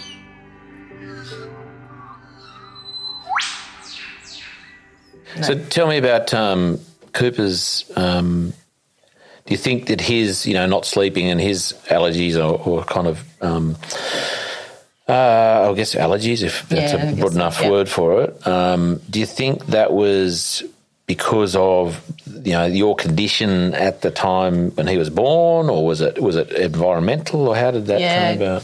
So it's um, probably a combination of those factors. So um, rheumatoid arthritis, obviously being an inflammatory condition, autoimmune, there's already that inflammation going around in my body during the pregnancy. So that's a factor, and that can um, be um, exhibited in a number of different ways. And um, to, to the extreme of um, nobody, obstetricians, nobody picking up on or remembering or recalling or whatever the fact that um, uh, rheumatoid arthritis in a mother can cause heart block in a baby at birth. So, which resulted in an emergency trip from Biloela to Rockhampton via road in full labour um, because someone finally twigged that that could happen and they didn't have the facilities to deal Heart, with that. what's heart block? So their heart stops as they're born because it um, The- the doesn't change of- trigger. Yeah, yeah, and they need a pacemaker put in immediately. Wow. Yeah. So they found that, that someone worked that out just before he was born. No, what? what Yeah, really. yeah, yeah. And you, what did you or someone else? No, I, I was oblivious. I um hadn't I was unaware of that particular fact. I knew a lot of other stuff, but that one I didn't. Um, and yeah, so that was an emergency trip to Rockhampton then. To- and he was to- born with heart heart issues, heart arrhythmia, and spent three three days in ICU. But it he was a big, robust 4.4 kilo baby, so he um, took over, and they just kept sending ECGs through to Brisbane, and and then um, it just all leveled out, and he's been. Ha- they thought he had a murmur, and 12 months later, and then it's all just sorted itself out that side of it. And not sleeping for three years, that's kind of challenging for everyone. Yep. So um, he, from about three months old, um, started. We, well, he was always a bit. It didn't sleep very well from the beginning, but um, colicky, a very colicky baby, um, and just started with during the day he'd be quite good it was then at night after while he was digesting all the food we later worked out so while he was eating it not a problem and myself i'm a bit the same often it's 24 hours later or the next morning that i wake up with the head and the If you've eaten something. yeah, yeah. right. Um, and so, but he was getting, um, you know, more and more bloated and just um, really crotchety, and he'd wake up just blood curdling scream in the middle of the night, and um, but otherwise a happy baby. So there was this real contrast, like he knew it was pain related. Um, and that was pretty constant for three years as we went through all of the steps of trying to work out what it was. Um, And you, you were working in the clinic then too. yeah, yeah, I was working as a vet. Um, and thankfully, I had um, mum and dad um, for support, and um, we were um, we were living with them, and I couldn't have done it without mum because he was just um, uh, just the lack of sleep, really. Um, and every everyone gets that as parents, but when you've got a baby that's just screams nonstop for two or three hours, um, and you can't, no matter what you do. So we went through the process of allergy testing and um, food challenge testing, and uh, all you know all sorts of different things. And in the end, because he was getting more and more sort of um, bloated, like he looked like a little, little munchkin man, but um, you know, skinny arms and legs, and then this belly. It- He looked he looked like um, the you know a beer drinker. That's what he looked like, and it was all to do with um, just like a beer drinker. It's the yeast production and all of that sort of stuff that was going on. And by the time they eventually sent me down to Brisbane with him um, to a gastro pediatric gastroenterologist and specialist. Um, and I went through all of the stuff that we were doing with him. Um, the specialist said to me, "Oh, you've pretty much got it worked out." I'm like, "Oh my god." You've got it worked out. yep, yep, And you had? Yeah, we did. His diet was Yeah. on track. yep. So he was gluten free, dairy free. I had a goat that I milked, and he was reared on goat's milk. uh, made fresh cheese, and um, and then eventually, um, just time factor, but we he coconut milk and um, coconut products and the Yeah, my tummy growling there. it's it's your fasting. You, It's it's your autophagy in full swing. Is that so? That's a good thing. Yeah. At least I guess if it's if it's bubbling like that, it means there's there's room. There's not food. It's air or it's changing. It's what's happening there. I don't know. It's telling you you're hungry. I'm actually not actually too hungry. No. it's good. I mean, I always talk of food is making me a little bit hungry. But as I said the other day, it's more the water factor. If I'm not, if I'm thirsty, I kind of get hungry. yep. There, uh, now, okay, so uh, diet. Let's get to the diet thing. Like what? I mean, I, there's cups in the front of them. Um, well, a lot of mine has just been a flow on from Cooper's, and as we touched on before, whether um, how Cooper might have ended up with his intolerances. There's a, a, a bit of a yes. family history there um, of um, gluten sensitivity, you know, great aunts and that sort of thing. So it's not just a very recent um, with the changes in all of the types of wheat and goodness knows, but GMO and all Oh, yeah. the rest of it, um, Roundup. But it's um, there is a little bit of a family history there, and um, then hey, mine's going out in concert. Was that yours? Actually, you know, I, for a second I thought that was. Ha- It sounded like Hamish. it, sounded, it seriously sounded like Hamish was talking. Did it? It classic. well, well, Duo. our autophagy is now working. We're getting rid of the dead cells. What's autophagy? So, um, It's a big, big vet word. Yeah, well, it's it's a it's kind of in the human world uh, more so now. Uh, so it's the share, it's the process, the point. Sorry, where you get to where your body has the chance to shed all those old cells, repair, and um, you. So you go into it's just a, a name for that timing, I guess. Um, Because food's not in there being digested, it's it's Mm. Yeah. it's it's free of that that role it Yep. needs to play. Yep. So it's basically um, when your body can chew up and get rid of all the dead cells, old cells, and clean out and repair and rest. So if you um, have a period where you don't eat for 14 hours, and then um, oh, hitting the mic, and then we there's a two. You need at least a two-hour period there where it can go into autophagy, where it can have that repair period with no carbs, foods, anything in there. So your your black tea's fine, and your black coffee's fine. So Ah, none- but so the none- honey, honey. What about milk? Milk. What no. about milk? No, because No it's milk? got the um, protein and the And the co- so coffee, so like a cafe latte at ten o'clock in the morning.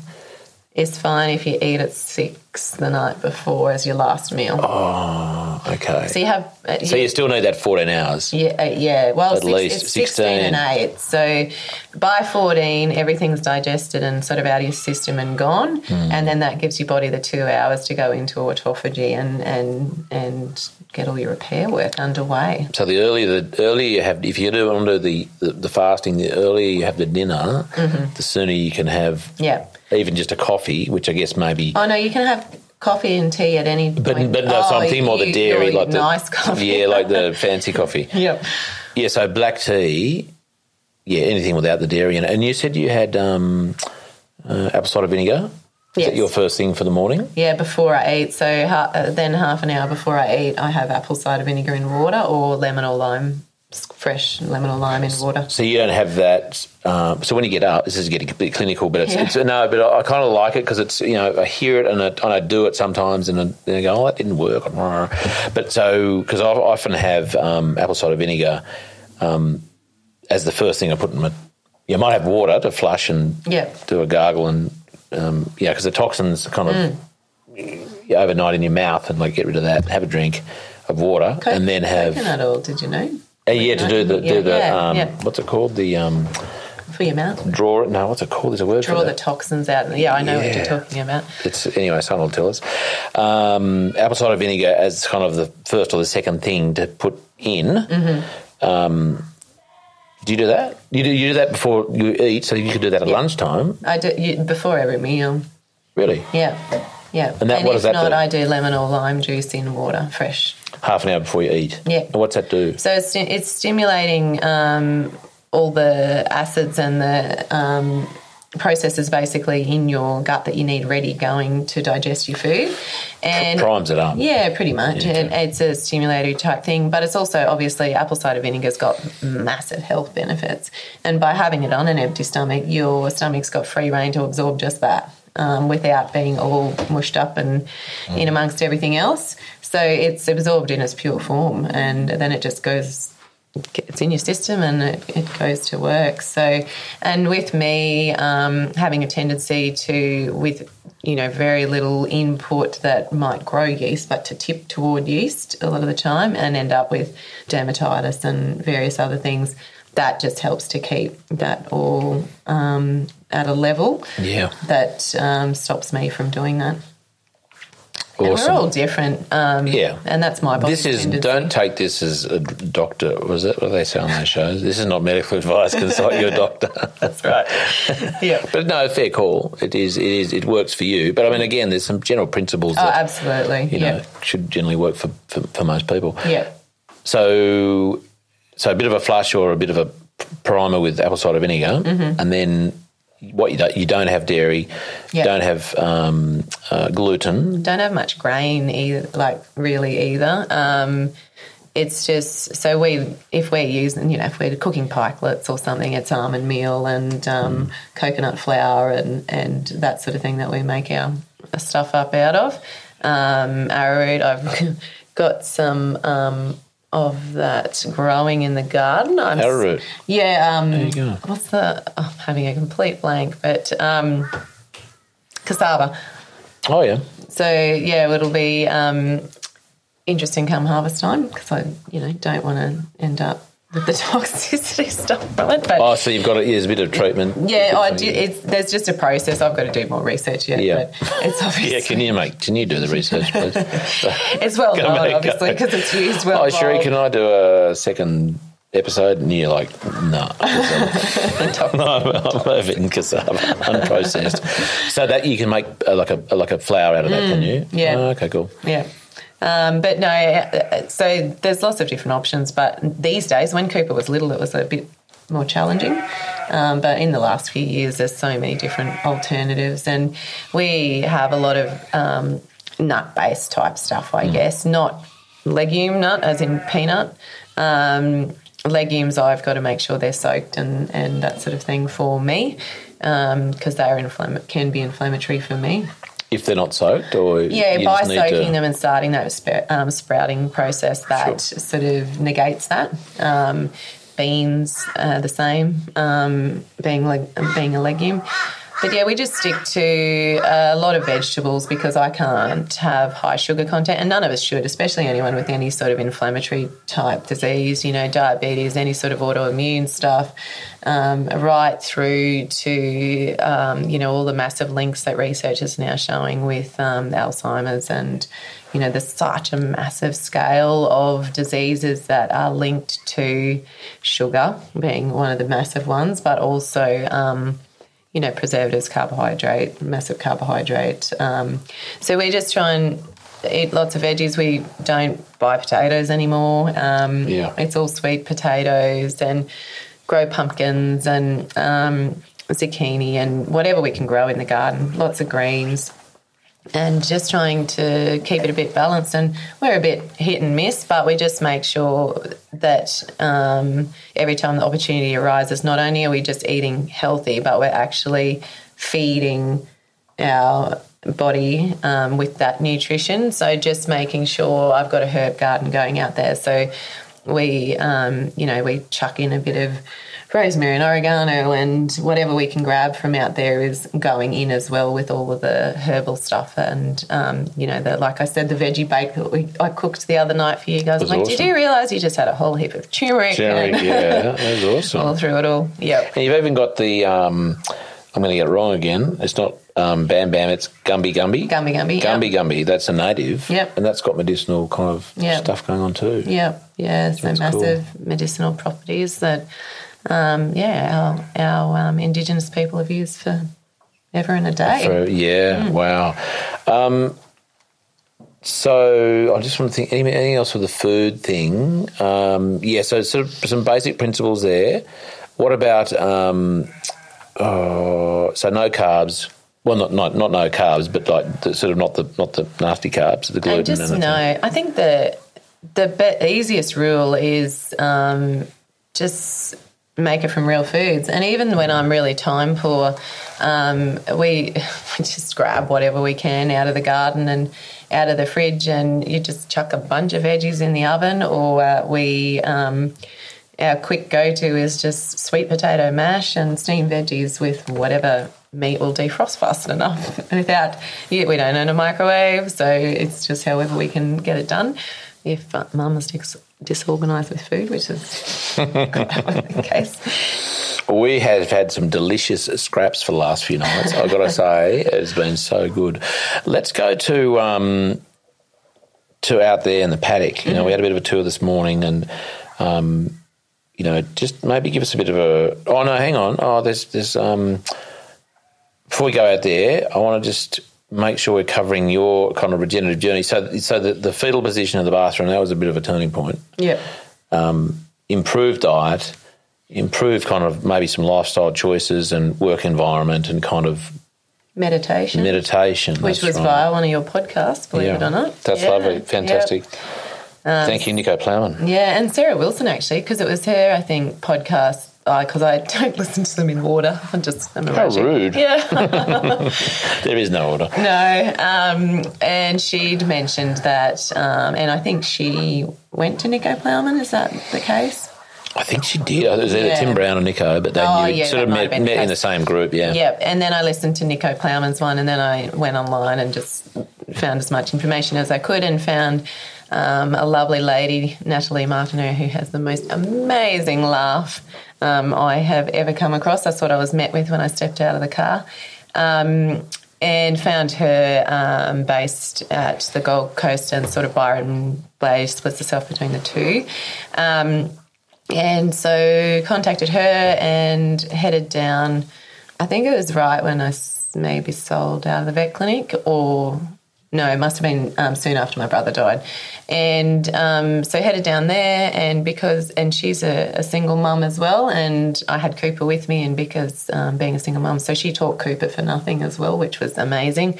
So spent um, a few hours each day for three days with her, um, going through all the rituals and the ceremony, and um, her um, teaching me Vedic meditation. And um, I decided that I needed to do it one on one because I wouldn't have the same um, opportunity to be able to just drop back in for the refresher courses. Um, but she she touch she touches base with you regularly um, soon after, and and I was really really brilliant with it. And Oh, yeah. What's it? Autophagy. yes, I think I'm, well I'm. I'm, I'm off, autosophizing right now. um, yeah, so that and for me, I only a matter of I've done yoga for I don't know eight or nine years or something like that, and prior to that, Pilates while I was living in the UK. Um, but I was always very much uh, very sporty, and um, so it was you have to do physical stuff for it to be exercise, um, and to get the benefits from it. And um, I'm so much more now a case of um, that health and exercise is as much about exercising the brain and the mind as the physical body. Um, and for me, that would have been all hoodoo voodoo, as would have your biodynamics course not that many years ago. Um, and uh, yeah, that all those interlinkages and um, it's old world type stuff that we think's all new and fantastic in a lot of ways, but it's all you know it's been there for centuries and centuries. But the reason it's been there is because it um, it has a role and a place and can be um, very very important, and it's been a big part of my um, road to better health and. Nat said to me that um, one of the things I'll notice first is that I'm not getting sick, as in picking up colds or flus or that sort of thing. Um, and the next thing you'll notice is that, because we talked a lot about my sort of background history and how I'd got to the point of being where I was um, and my um, illnesses. And um, she said, and the next thing you'll notice is that you're not feeling the need to react to other people. So instead of taking on board um, whatever it is that's coming your way from other people, you'll um, you'll just innately, without effort, um, be able to um, stop that reactive type process and it just will flow over you. And I thought, oh God, I don't know if I'll ever get to that point. Um, but it's absolutely true and been the case where I don't feel the need, don't feel the need to be defensive or react when, especially when I get a bit slack with it, I can feel that building a bit again, which is really fascinating. Um, or that, and I'm aware that I might be starting to be a bit more reactive. And then once I get back into the practice and do my 20 minutes morning and night, um, yeah, the any sort of anxiety um, and even just thought processes as far as being able to order what I've got to do for the day or something as simple as that. But yeah, I, I stopped getting, well, not stopped, I still do get them, but I'd be the last to get a cold or the mm. last. Yeah, so just giving your body a chance to actually do what it can do and heal. Well, well um, Nicho talks about the the sort of the I can't think quite how he expresses it, but the, the movie of your life or the you know the, the story of your life is like in a cinema, mm. and you can choose, and we often do spend a lot of time in the front row, and it's right there, and it's big, and it's loud, and it's kind of you're looking at all the detail, and it's just. But then through meditation, you, you sort of start to sit further and further back in the cinema, and you get to take it all in, yeah. in from a much more kind of. Um, not a safe position, but a much more not not even control position, but just in a more managed sort of way. Yeah and you're not reactive because you're not right up at the screen, mm. seeing all the stuff going on and being pounded with sound and noise and colour and life and stuff, you know. So yeah. and it's just so much busyness. And we actually talked about, um, we touched on social media even and the addictive nature of that, and TV and all of those things, and how when you're feeling, and it's, I guess, another feedback type loop, but when you're feeling, uh, or as um, Hamish was saying, you know, when, what did he say? When you feel um, like eating something But when you're feeling bad you eat something bad oh yeah you, yeah. you eat what you are. You eat what you are. Yeah. And it's that same sort of um, analogy um, again you know with, yeah you watch what the, you're thinking or you kind of if you're in that you're talking about in regard to social media. Yeah so um, with that social media once you start on it or anything TV is that addic- addictive type nature of how it's all been programmed these days. And Nat was explaining to me about, you know, with that scrolling um, and then how that draws you in and then it becomes an addictive type thing. And then you feel discontent because everyone else's lives look amazing or you mm. feel discontent because someone's got traumas going on that they're airing all over social media. So no matter which way you look at it, and it does have many amazing you know the purposes to it. But it, it again it comes down to personality type and that too as to wh- how we the different personality types react to that kind of stimulus and what's going on. And once we had that discussion she said you'll find as you move through you'll find less of that um, pull and that need. And it's just again sort of to do with the feedback loops but in a completely different different sort of scenario. So meditation food yoga mm-hmm. Um, walk the dogs. Walk the dogs. So dogs. into nature, and let's get to the to the um, to what we're looking at now, which is beautiful part of nature, and no doubt has been contributed to, to your healing. Mm-hmm. I suspect, um, given the energy you put into it, but the, but I think the joy, the joy you're getting out of it. Um, tell us about what you've you know what you've done here and why. I know we said touched on it earlier, but like maybe a bit more detail without all the all the secrets. But um, kind of, you know, the general the general intention you have for it, and, and what what this what you want this to sort of become. Um, so I guess the for um, me, I spent a bit of time in Zimbabwe um, doing some wildlife work, and that was where I first saw um, some of Alan Savory's stuff in action. Um, they were making fire breaks using cattle, uh, just high, high density trampling. They've got the manpower to do it, moving them every hour. Um, and for me, that was a bit mind blowing. And, you know, no machinery, obviously, but that was the fire breaks around the national park. Um, so I was based near Victoria Falls a lot of the time. And then there was a vet um, that I met that had come out to elephant camp where I was uh, working with the orphan elephants, and she just would spend time um, monitoring the behaviour of this elephant group that we they were trying to put together of um, various age elephants that had been orphaned from poaching. Um, and trying to create this community scenario, um, which was obviously a bit problematic because then you had the human factor in there and all the rest of it, and it's not there's, they were trying to see if a matriarch could step up. Um, so she was monitoring all of that, and um, and then I found out that she was actually not really doing vet work anymore, and there was a bit of a comment about how that's such a waste of time, and that she was from someone else, and that she was um, just on a farm, you know, south of Vic Falls, just doing this, you know, holistic management stuff where they just move animals around all the time, and I'm like, oh, that's kind of cool. So this is back in 2008 and um, it was smack in the middle of their massive economic crash where they were still on Zimbabwe dollars, but if you got Zim dollars out that morning, you had to use them that day or the next day. They you may as well have just chucked them down the street. They were worth nothing, and we had trillion dollar notes um, by the time I left. Um, How an economy even works at that sort of like hour to hour, day to day change of. Excuse me, my autophagizing.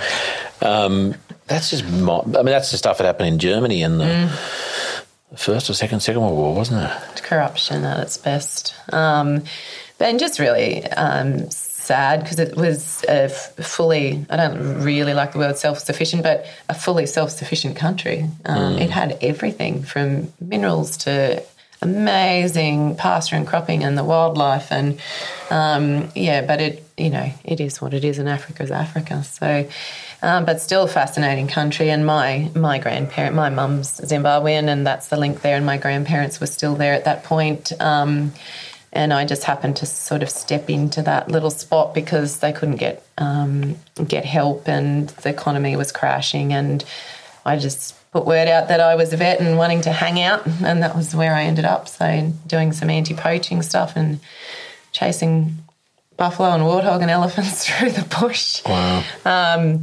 amazing experience and some amazing people and um, uh, yeah, stuff that I'll, I'll never forget, which ended up with me on a project um, TB and foot and mouth testing a thousand village cattle and um, a hundred uh, wild African buffalo, which would get darted from choppers. And um, I was part of the ground crew. You were telling me the, the other day about the giraffe, like yeah. trying to pull a giraffe. giraffe Can you tell us that one? That's fascinating. Oh, the, habit, um, the, the, the, the, habits of giraffe and and anaesthetics. It's uh, yeah. a little bit a little challenging. bit, little bit challenging. Um, yeah, well, I, on a dangerous um, drugs course in Zimbabwe for capture and. Um, um, treatment, obviously, but obviously there is a, a wildlife trade there with the the um, game farms. Um, but so it was a little bit to do with that in a game farm scenario and making it safe. But uh, there was a lot of vets and the likes on this um, course that did um, wildlife work. And yeah, so we're split into groups, and I was split for this particular part of the course, and I was um, put on the giraffe group, which um, for me, I didn't really know what I was getting into. Um, but so they're darted generally from choppers, most of the wildlife, um, just because of trees and practicalities. And often, though, when we were doing the actual snare work, um, where we had to go in to remove snares, that was always on the ground.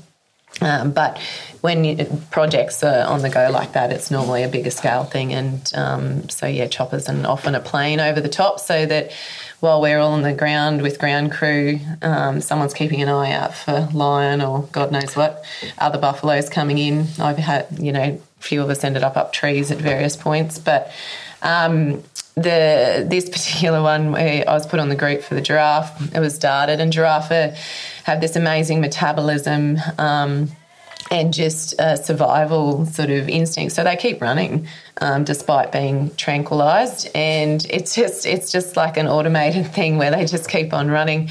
Um, so you have a crew that's on the back of a ute, and we've got these big heavy duty ropes and about five or six people that are going to be on either end of it, and tearing through the termite mounds in the bush, and you just have to hang on because the driver's half mad because they know they've got to keep up with this giraffe.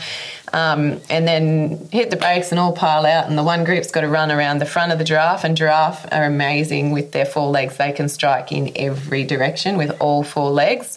Um, so team around the front, they run the rope around the other side, other team on this side, and then why it's all practiced and synchronised beforehand. Yeah, I had a feed. Yeah. Um, and you one, see, you, you've done some kind of ducks. like briefing on how to do this. Yeah, we did it. You know, you do Practice. a run beforehand, and some of the group have always done it. You know, they've done it before. They're just back for refreshers, and then there's a couple of newbies they'll throw in on each Mm. each course. But um, and one team ducks and runs under the rope, and the other team keeps running. You cross over, and then start pulling out and just pull all their four legs in together until they topple.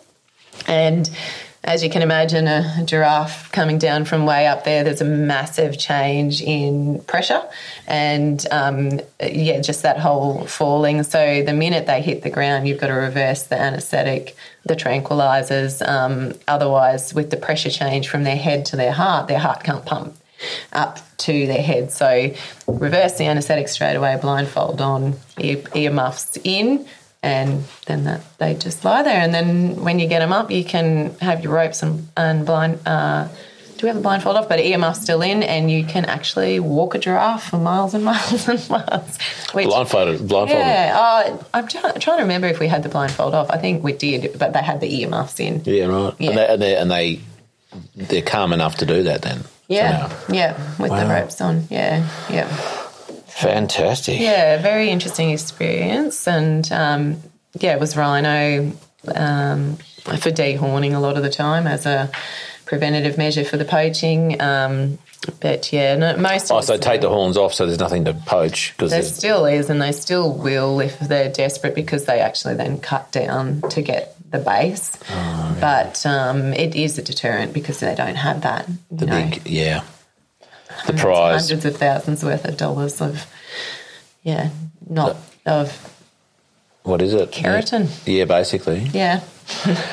So that was was that the, the, when you heard about this lady and her um, moving animals around, and, and that was kind of the the, the first Yeah. part of your oh grazing differently and using animals as a tool. Is that where that's going? Yeah, and so um, this vet that had been working on the farm with uh, that was uh, quite a big operation um, by the sounds of it, with using all the holistic management techniques of Alan Savory's. I think Alan, it must have been one of his original um, places he must have had a hand in, um, and from what I can work out from the um, what I was told.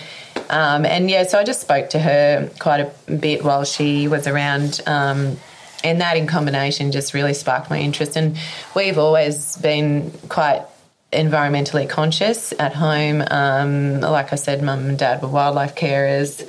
Dad's made islands in the dam and all that sort of thing. But we, we certainly weren't um, beyond overgrazing in a drought um, ending up with a scenario where we did have paddocks that had way less ground cover than they should have, and just all those sort of trappings that you end up caught up by. And um, when I came back to the farm um, after travelling and you know being in Zimbabwe and whatever else, and then ended up moving back home in 2009.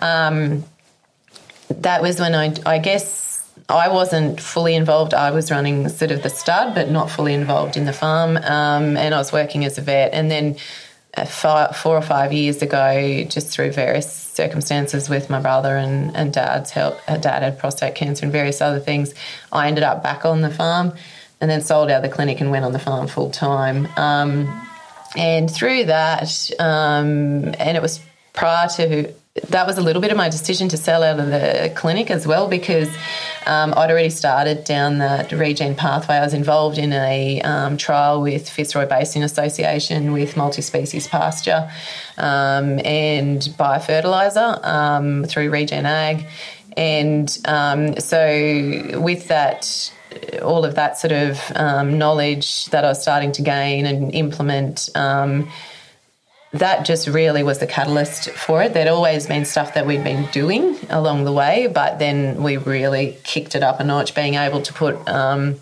biologicals out through the irrigation.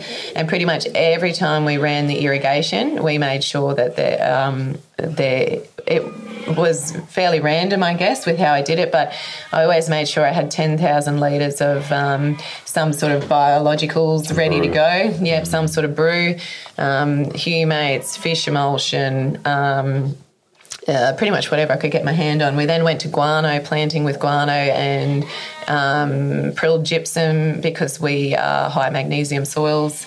Um, here on our black cracking black soil, um, and so they're tight, and we you know need those bigger balls in there in that mineral structure. So we went to um, because we can't, we have spread gypsum in the past, but to try and change it just for the plant and then let the plant do the rest of the work, we went to putting at planting the prilled gypsum and the and the guano down at planting, um, and then that just gives it its um, the the you know the calcium um, and the nitrogen and phosphorus they're ready for that little plant, and then you let the plant do the work with trying to change the soil and the mineral bioavailability. So I guess it just kind of there's I don't know there's there's not really any one real trigger for me. It's been a bit of an organic type thing to come into where this is now a way of life, mm. um, and it's just something we do. And I just want we just keep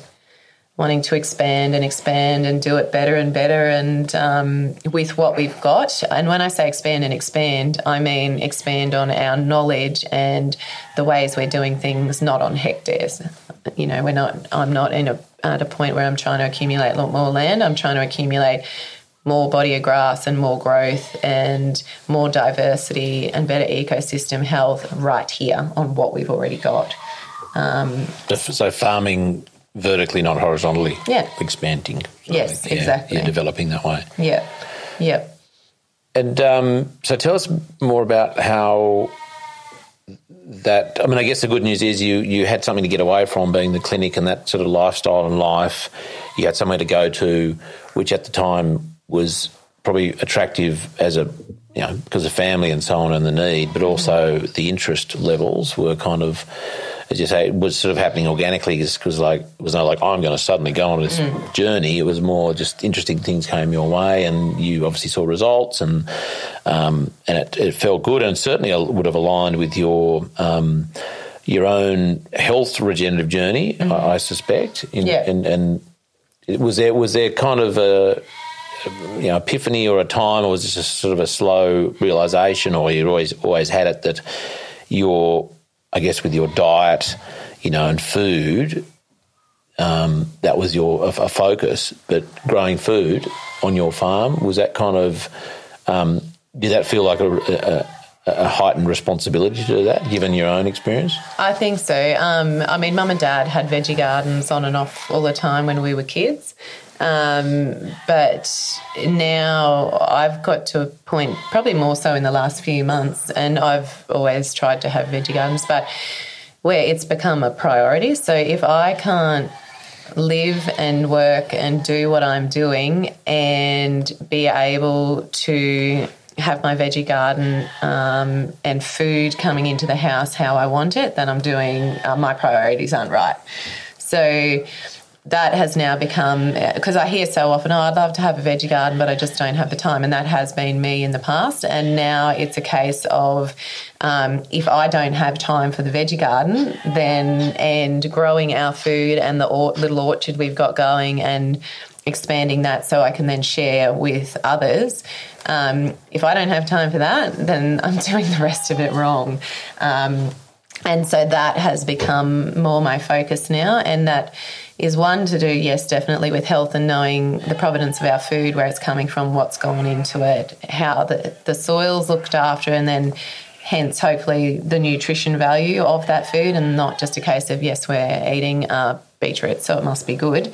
We actually know it is good because it's mineral dense and it's um, not full of chemicals and it's actually full of being grown in an environment where there's good microbes and all that biology and that's all been feeding those um, fruit and vegetables that we're. And I'm certainly not at a point yet where I know that's the case. I've got trees, uh, lots of young stuff obviously here that we can see, and like our poor little lemon tree over there that's absolutely loaded but looking a little bit yellow and deficient. Hmm. So it's just But it's just near. It's near another citrus. Just near that really bale. healthy. Yeah. It's really healthy. Yeah. So and but that one didn't, and I don't quite know what's going on yet. But I literally had a grass paddock that I dropped wood chip in rows on and horse manure and straw, and then chuck trees in just to get stuff in and going. And I just thought I'll deal with the rest as I go. Um, and so now I've got biodynamic prepped, and I'm super excited. It'll be amazing. Just on that one, and you mentioned it before, like a few years ago, you would, would I don't know, I can't remember what you said. You know, you may not have been as, as kind of embracing of biodynamics a couple of years ago. What? How does that kind of? How do you reconcile um, your, I guess, pretty science based background, vet, farm, pharmacological kind of stuff, um, probably pretty subjective, oh, sorry, objective measurement, observation, yada yada, with what you've now heard in the last couple of days, Yeah, and which I is probably not all new to you because you're doing probably some spooky wawas before. But like, what was the, how? How does that as sit to you, to you as a human with that background? Yeah, um, very much. Um, a, I guess in some ways a traditional um, science background, and where we always know that um, through research, you know, in science, that where there will always be changes and new discoveries and all. And I was always very aware of that. That just because it's written as this now doesn't mean that it's going to change, but um, that's just the nature of science and. I guess we compartmentalise everything because it's easier to try and understand it like that. And um, and Hamish talked about about that a lot about things being in parts and when don't look at the whole, and um, because it's easier and. You do a bit of, you know, you do your biology here and your chemistry here, but you don't really blend them in together. And that's very much the case. Um, we do blend them in vet, but because you'll have an animal present that's got an issue and you've got to work through all of those possibilities to try and come up with a diagnosis. And i often would say to clients that um, unfortunately the animals don't read the textbooks because we'd get to a point where i'm like well there's more than one thing going on so this is where it gets complicated.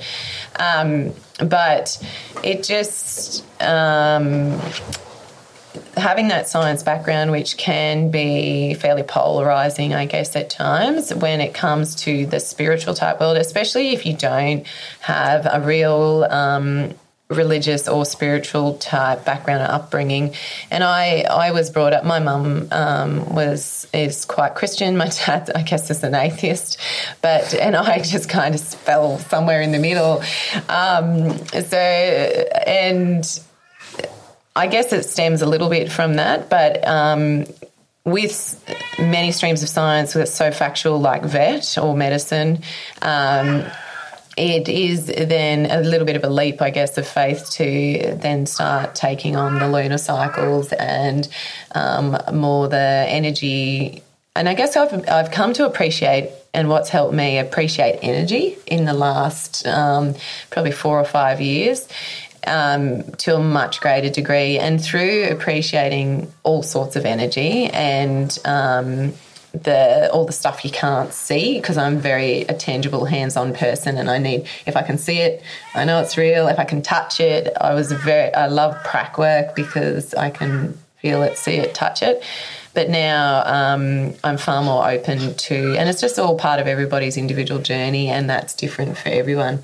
Um, and I'm far more open to that now. So, yeah, this last weekend, that was the right time for me. And one of the other fellas on the course said the same thing. It's the right time for him too. And he's gone similar sort of timing to me with all the regenerative.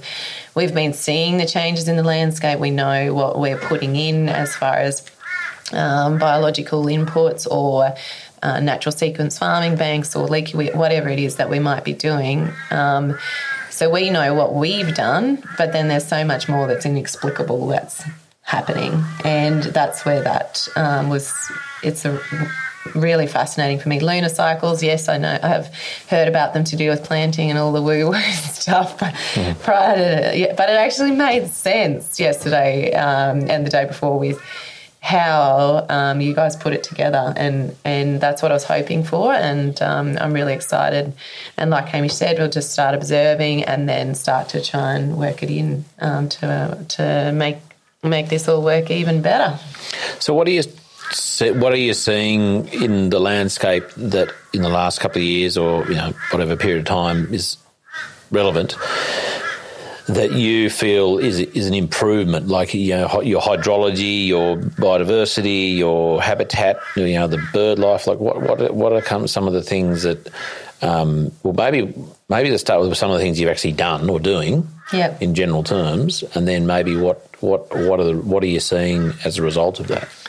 Um, so I guess we kicked off um, in a big way with the irrigated pasture at mum and dad's because that was the easiest to get results quickly on with what I knew that I could implement and do, um, and that was making biological uh, brews. Um, and mineral biofertilizers and getting them out through the irrigation because it was just down to ease of application.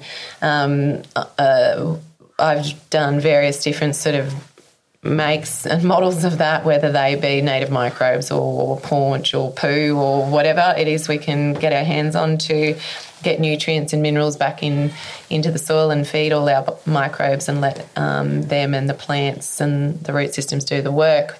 So we went into uh, a lot of hay had been um, done on mum and dad's place for a number of years. So we went straight into one of their um, um, hay paddocks, and, and it was a grassy lucerne paddock, and we drilled in um, uh, multi species into that, and then started with the biofertilizer trial and the biologicals and um, getting that on. And there was very little activity on the soil tests that were sent to ward labs in the states and various other labs. Um, I shouldn't say little activity, but the, there was no protozoa in the soil. Um, there was um, sort of a bacterial imbalance. We knew the soil was tight, high magnesium, black soils, and uh, often low zinc, um, low calcium. And just as a bit of a baseline, um, so we not so much focused on those things, but they were in the back of my mind every time we were doing something. So started there, um, and then what we sort of there's no, and I think this is where people um, come a bit unstuck or become, get a bit maybe disillusioned or don't think it works. You don't get that beautiful hit and green flush and growth like you would with urea. And we didn't go cold turkey, and we'd been told not to. We slowly decreased the urea uh, and decreased it and decreased our inputs um, for those winter oat type crops. Um, and got back to um, 20 uh, sort of 50 kilos a hectare and then back to 20 kilos a hectare urea and then back to 10. Um, and that was still, I'd just make sure it went through the fertigator in a different layer or different timing to the biologicals because it's quite damaging to those. Um, and had other mitigating factor things in there like um, humates to try and buffer it and so it, but it was understanding how we could go about it. And it can get quite complicated when you head down those sorts of tracks where you're looking at all the soil tests and it doesn't have to be that complex to get a result. So we can all get a result with fairly simple things, and that's been very evident by doing your course over the weekend um, and what Hamish has set me up with this morning before he left, um, which is great after driving around the paddock. Um, to just you know get just get going with it, simple, inexpensive, and have quite a big impact, but not be expecting that massive, bright green, beautiful flush of urea. Yeah. It's an organic thing, and it can be things like the leaf Um, so you're getting more dry matter content if you're doing your feed squares and, and measuring your dry matter content. And it's the weight then because the leaf's heavier and thicker and juicier and got higher Brix reading and sugars and it's wider, but it looks no different in the paddock to the naked eye, essentially. Looking down, that was one of the biggest things to not look across the paddock, look down um, so that you're seeing what your ground cover actually is. Um, that's a massive one because it looks like we got fantastic grass, but you've got massive gaps in between it all, at, you know, in various spots. Um, and just little tips and tricks like that that made it really sink in and made it easy to monitor the progress.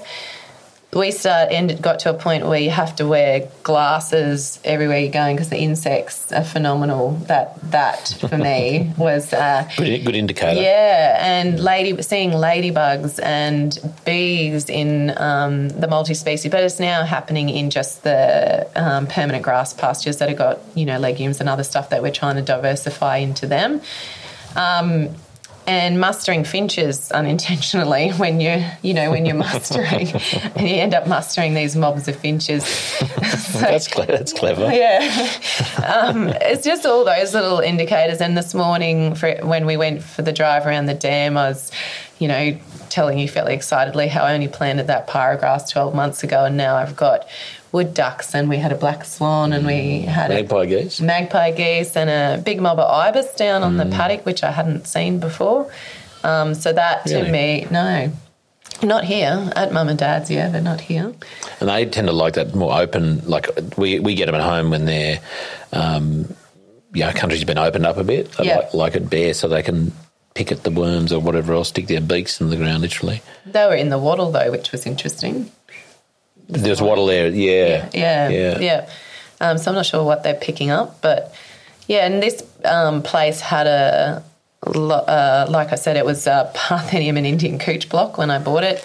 A lot of black wattle. Um, we did on this top country and a lot of flood flat. Um, we did on this top country um, take out and thin quite a lot of the black wattle just to try for the logistics of trying to get equipment through it. Um, we cropped it uh, with Dolichos and what else did we do? We did a rotational crop for two years anyway, barley and oh, yeah. um, just to try and get the soil sort of firing again and moving. Just like a like like, you, like a pasture cropping, you just whacked it into yeah. what was there. Yeah, yeah, yeah. Oh no, we actually the one paddock we ploughed because it was okay. just such um, so dense with um, sort of Gidgee burr and Indian couch, and it was just the succession I was impatient. the succession yeah, was going to take, yeah. and also not as aware then, I guess, of. Um, so that was nine years ago of what I am now, and, and the methods um, available to be able to turn that around. Um, so and very quickly um, we went away from that. So you can sort of see the progression from the front to, to the back of this place. So the back's still got massive amounts of black wattle on it, um, and we had that bit of a chat this morning in Brigalow, um, all you know through the creeks, and that it was all bare and scalded under all the uh, through the Brigalow, and I had a massive area of sheet erosion and just clay exposure above the dam, what is now the dam here, which was a puddle. Um, and so we planted a brigalow and bauhinia um, and uh, blue gum belt to try and join up my original scrub um, down to the dam and creek to give that more um, strength, I guess, that remnant patch of scrub, um, softwood scrub up here near my house, because they have to be a minimum of two uh, hectares, I think it is, minimum of two hectares to be biodiverse in their own right, um, a patch of scrub. And some birds don't want to. No, they, they won't penetrate. Or, yeah, yeah. They need they need the avenue, not the. They don't leapfrog around, do they? No, and also the threat type uh, dominant birds um, will hang on the outsides, and so it's got to be big enough that the other birds feel secure and safe to end up in that in that scrub in mm. the middle. Um, and it's got lots of hollows in it, and I had a um, clutch of hawks bred in there last year, which was pretty exciting. I saw something just hanging around here a minute ago. Yeah, and um, a heap of tawny frogmouth owls. Cool. Um, and so in that little spot that's um, starting to create its own little environment. Um, yeah, so for me, it was my priority has been ground cover. So after coming through the drought, and um, that was pretty tough getting through 2019, we were on a less than 25% of our rainfall sort of for three years. Um, and without the irrigation, the trial would have fell over. Um, but um, it was just that was sort of our saving grace. And we it was dam water right through until I think about halfway through 2019. We'd managed to get that far, and then we had to go back to the bore, which we hadn't used for 15 years, uh, at mum and dad's place. Um, and then we pulled that bore three times because it, you know there was just so many different problems. And going back to that, and um, you know salinity and just all that sort of stuff, you could see the change in that crop um, from that change from the dam water to bore water. Um, and that was just something else that reinforced it. But it's just, for me, it was just about getting ground cover and then seeing once we got that ground cover. Um, that we were starting to get earthworms. You know, that was one of the first visible type things that was obvious. Um, and then the, the, like I said, the bugs and the birds and just that biodiversity. And it just, people would walk into that the first sort of 12 or 14 um, way multi species pasture that we planted when it was had vetch flowers and radish flowers and the likes in it, and people would walk into that and literally just sit down. You know, the kids would r- just walk out in it and just roll in it, and and that was in the drought. Yep. Yeah, so that would have been quite the green patch in the yep. oasis. There. Yeah, yeah. So and it, and you just felt different, and I had quite a few people comment on it. You felt calmer and mm. like things were going to be okay by being. It was life, yeah, it? and that's that's the thing. It was growing and alive. Mm. Yeah. And you've done um, a fair bit of earthworks here. You've done um, natural sequence farming, the Tarwyn Park training with Stuart and Peter Andrews. Yeah. How has that kind of influenced your your thoughts on hydrology? Because I know your father's a, a, a, dam builder by trade, amongst mm-hmm. many other things, um, and so he would have had his kind of thoughts on hydrology yep. and history, and then you've pitched up going, oh, there's this other stuff. How'd that go down? Chains of ponds was the challenge. Chains of what? Put little banks, what? Everywhere. So you've, you, have done contours. you've done some of that here, or you use some of the principles, and there's there's, there's more that you'd like to do. Understand? Yeah. What, what, have you, what have you what do you think you've with your your work here? What have you what do you what have you achieved with that? Um, so one of the first spots that we did was um, a big sort of gutter erosion. There's a a hill across the road from me. And interestingly, um, my neighbour and friend Linda, who's across the road, um, she's started down this journey in the last few years as well. So I'm not getting as much of her runoff now, which is a bit of it, you know, it helps to fill my dam. but um, no, it's fantastic. Um, and it's so good to have someone literally across the road who we lean on the fence and um, at the school bus stop and uh, what are you doing in that paddock now? And mm. it's just so good um, on a regular basis. But um, yeah, so we, through previous management um, that had been running across there and creating a pretty nasty gutter, um, which kept flowing down and then ran through on the bottom side of um, my nice little patch of scrub I'm trying to preserve, and then ran through the bottom of the um, scalded area where we had all the clay exposure. So it was all kind of interlinked, all of that um, erosion. So we put three banks um, where the water then weaves down and it holds um, in each bank. Like we've got it at a level where each bank will hold the water. And I've planted paragrass and um, pangola in those, and then they've just done their own thing. There's all sorts of stuff there now. Um, and they hold enough water that I can water cattle in there for a, bit, uh, a while after rain. They're not the little um, shallow banks, swale type banks that you do more commonly with the natural sequence farming, which is what will go in um, further down. Mm. Um, and that's just to keep holding. We've got pretty good ground cover here now, but it's just to keep to um, really ramp up that hydrology.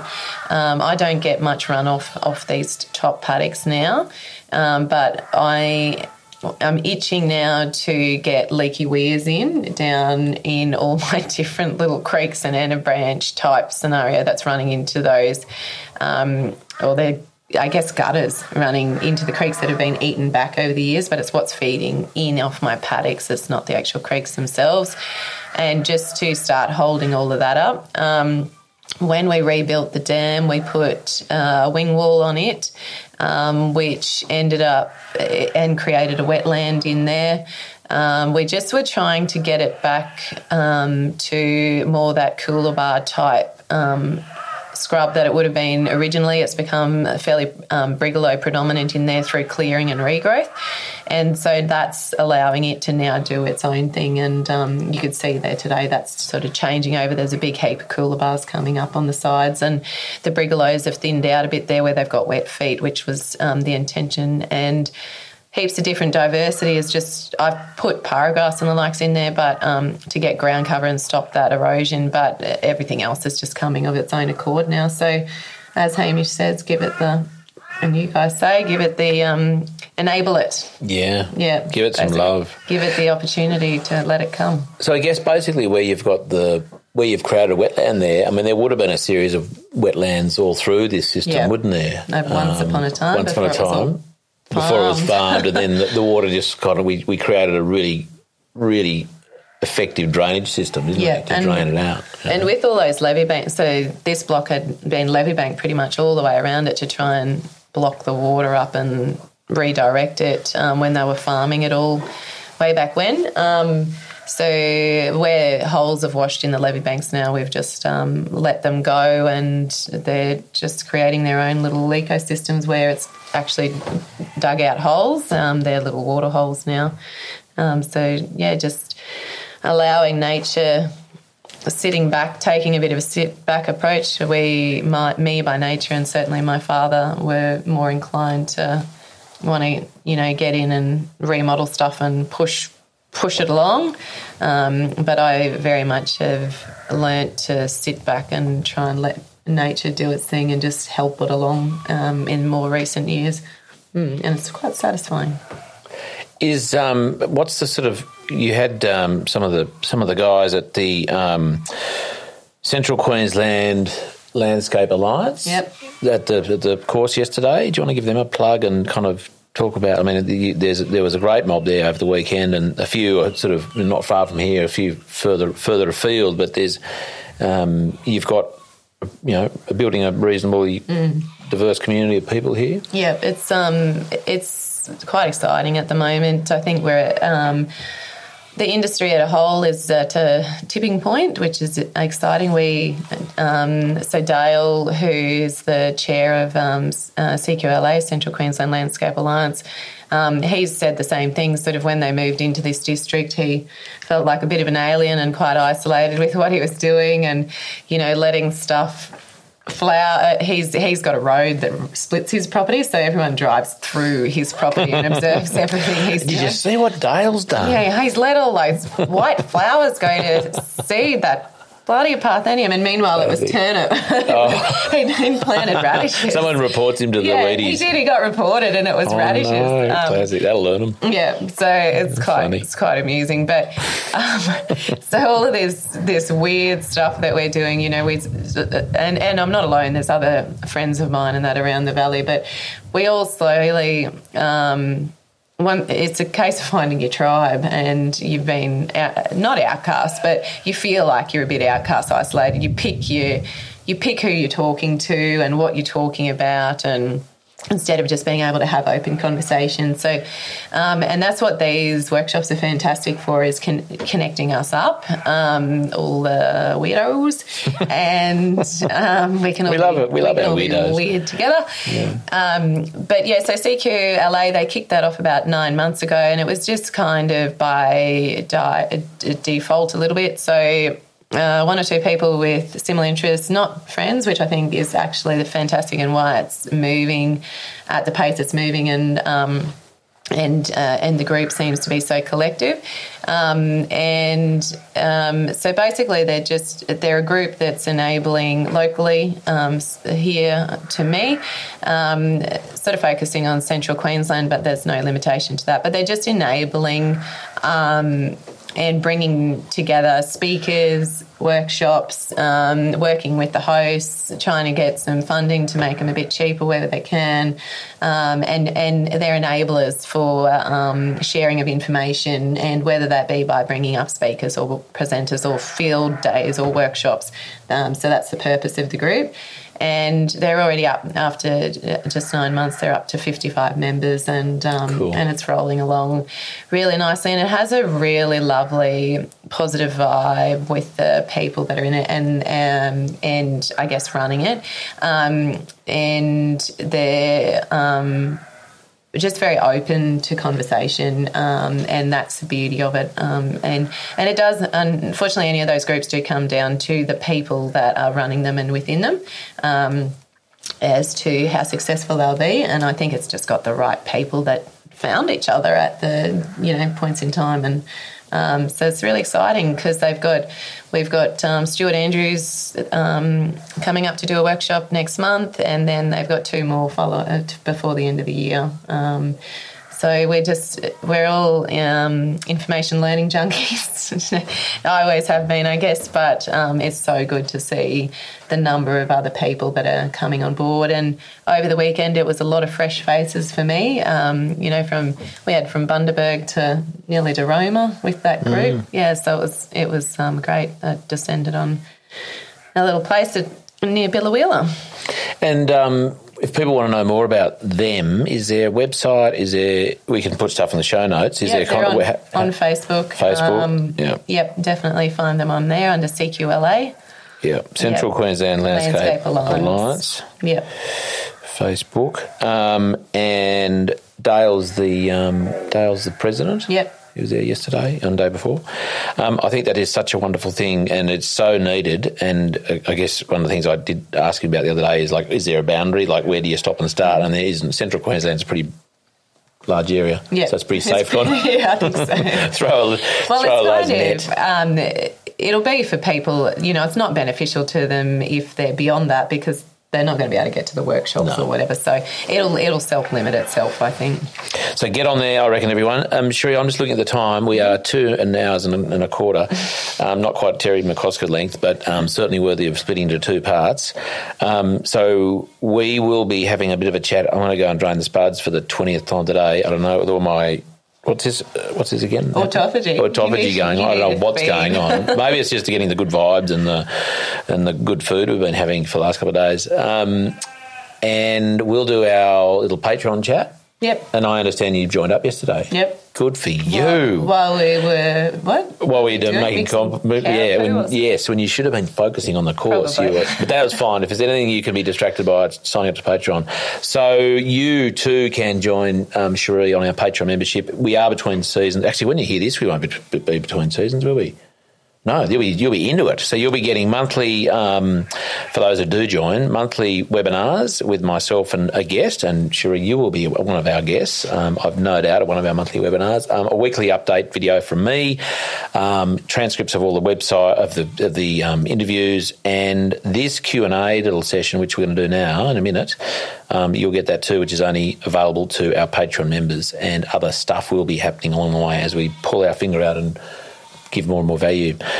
Um, that's been incredible. I, I had the primer over the last couple of days of our chats about your your life and history and um, your, I guess, I dare I say, motivations for change and you know your health challenges and you know um, many things along the way that has got you to this point. And I really appreciate the time. It was thank you for hosting um, with Tish and Mark, your mum and dad, over there um, at their house. They're, they're probably just down the road, um, and wonderful to share your experiences and capture those, and and um, and honour to to hear that, and and um, and for our listeners to be part of that as well. So. Thank you so much for that, and we'll um, we'll get into our Q and A in a minute. Um, really appreciate time, and I reckon we'll have to split this into two. Yeah, and the journey continues. The journey. That's right. There'll be there'll be another one. Yeah, and head down the, you know, a- probably a new path um, next year with the holistic veterinary stuff. So, Of course, I didn't ask you about that. Actually, for for those who. When I find out, that was one of my questions. What are your one of your projects? So I'm just going to bait everyone now. Bait them with one minute, okay, thirty seconds. Actually, just make it really short and sweet. Yep. So um, I took obviously I've taken a bit of a break hiatus um, from the veterinary stuff after being a bit burnt out with it all and just a little bit disillusioned with being a pharmacist essentially, um, and obviously uh, everything that you've heard but I have kept um, a few clients on board, and they tend to be um, livestock clients, and they tend to be my clients that um, have an interest in these similar fields and um, looking after their animals better. And more and more questions have been coming my way. We've sat down and done some multi species pasture planning um, for the purpose of the cattle um, and their health and their benefits, and just looking at how we can um, look after the livestock that we have in our care better. And that's going to come right down to looking at breeding programs, how we're doing all of that, what the nutrition needs to be, what the soil's doing, what our plants are doing, and just a holistic sort of approach to vet, prevent, preventative, I can't even say it, mm. preventative veterinary medicine, um, so that we don't or we get to that point of needing treatment less and less. That's my um, hope. Um, for everybody who has livestock, and that when it does get to a point of treatment, that we have um, options that are natural first, and but we always have that fallback of our modern medicine, you know, where necessary, because it, it, certainly does have its place. As much as I'd love to be um, everything natural and holistic. There is a point, you know, like you said the other day, when you chop your leg off, you're probably going to want antibiotics, you know. or some big stitches. Yeah, that's it. and some blood transfusion. Yeah, yeah. So, um, so yeah, it's a work in progress, um, and um, I should be ready to roll with that next year. Well, if you want to know more about that before next year, then you'll have to sign up to Patreon. Um, Cherie, that was awesome. Thank you so much. We'll catch up in five minutes, and um, I hope you enjoyed that. And sitting here at Cooler Bar has been such a wonderful experience. Thank you. Thank you very much, Charlie.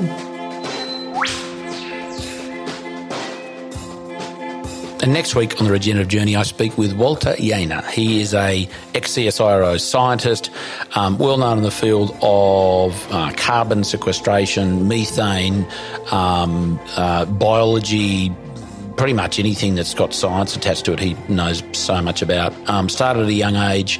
Uh, we caught up in, uh, in the Canberra, the National Botanic Gardens there in Canberra, where he had a bit to do with when he, his early days as a student, a university student. And um, so glad I finally got up with, with, with Walter. He's a busy man, but he gave me um, some good couple of hours of, of his time, and I really appreciate it. Um, and I hope you do too when you can plug into Walter Jehne's interview next week on the Regenerative Journey. Podcast is produced by Rhys Jones at Jaeger Media. If you enjoyed this episode, please feel free to subscribe, share, rate, and review. For more episode information, please head over to www.charliearnott.com.au.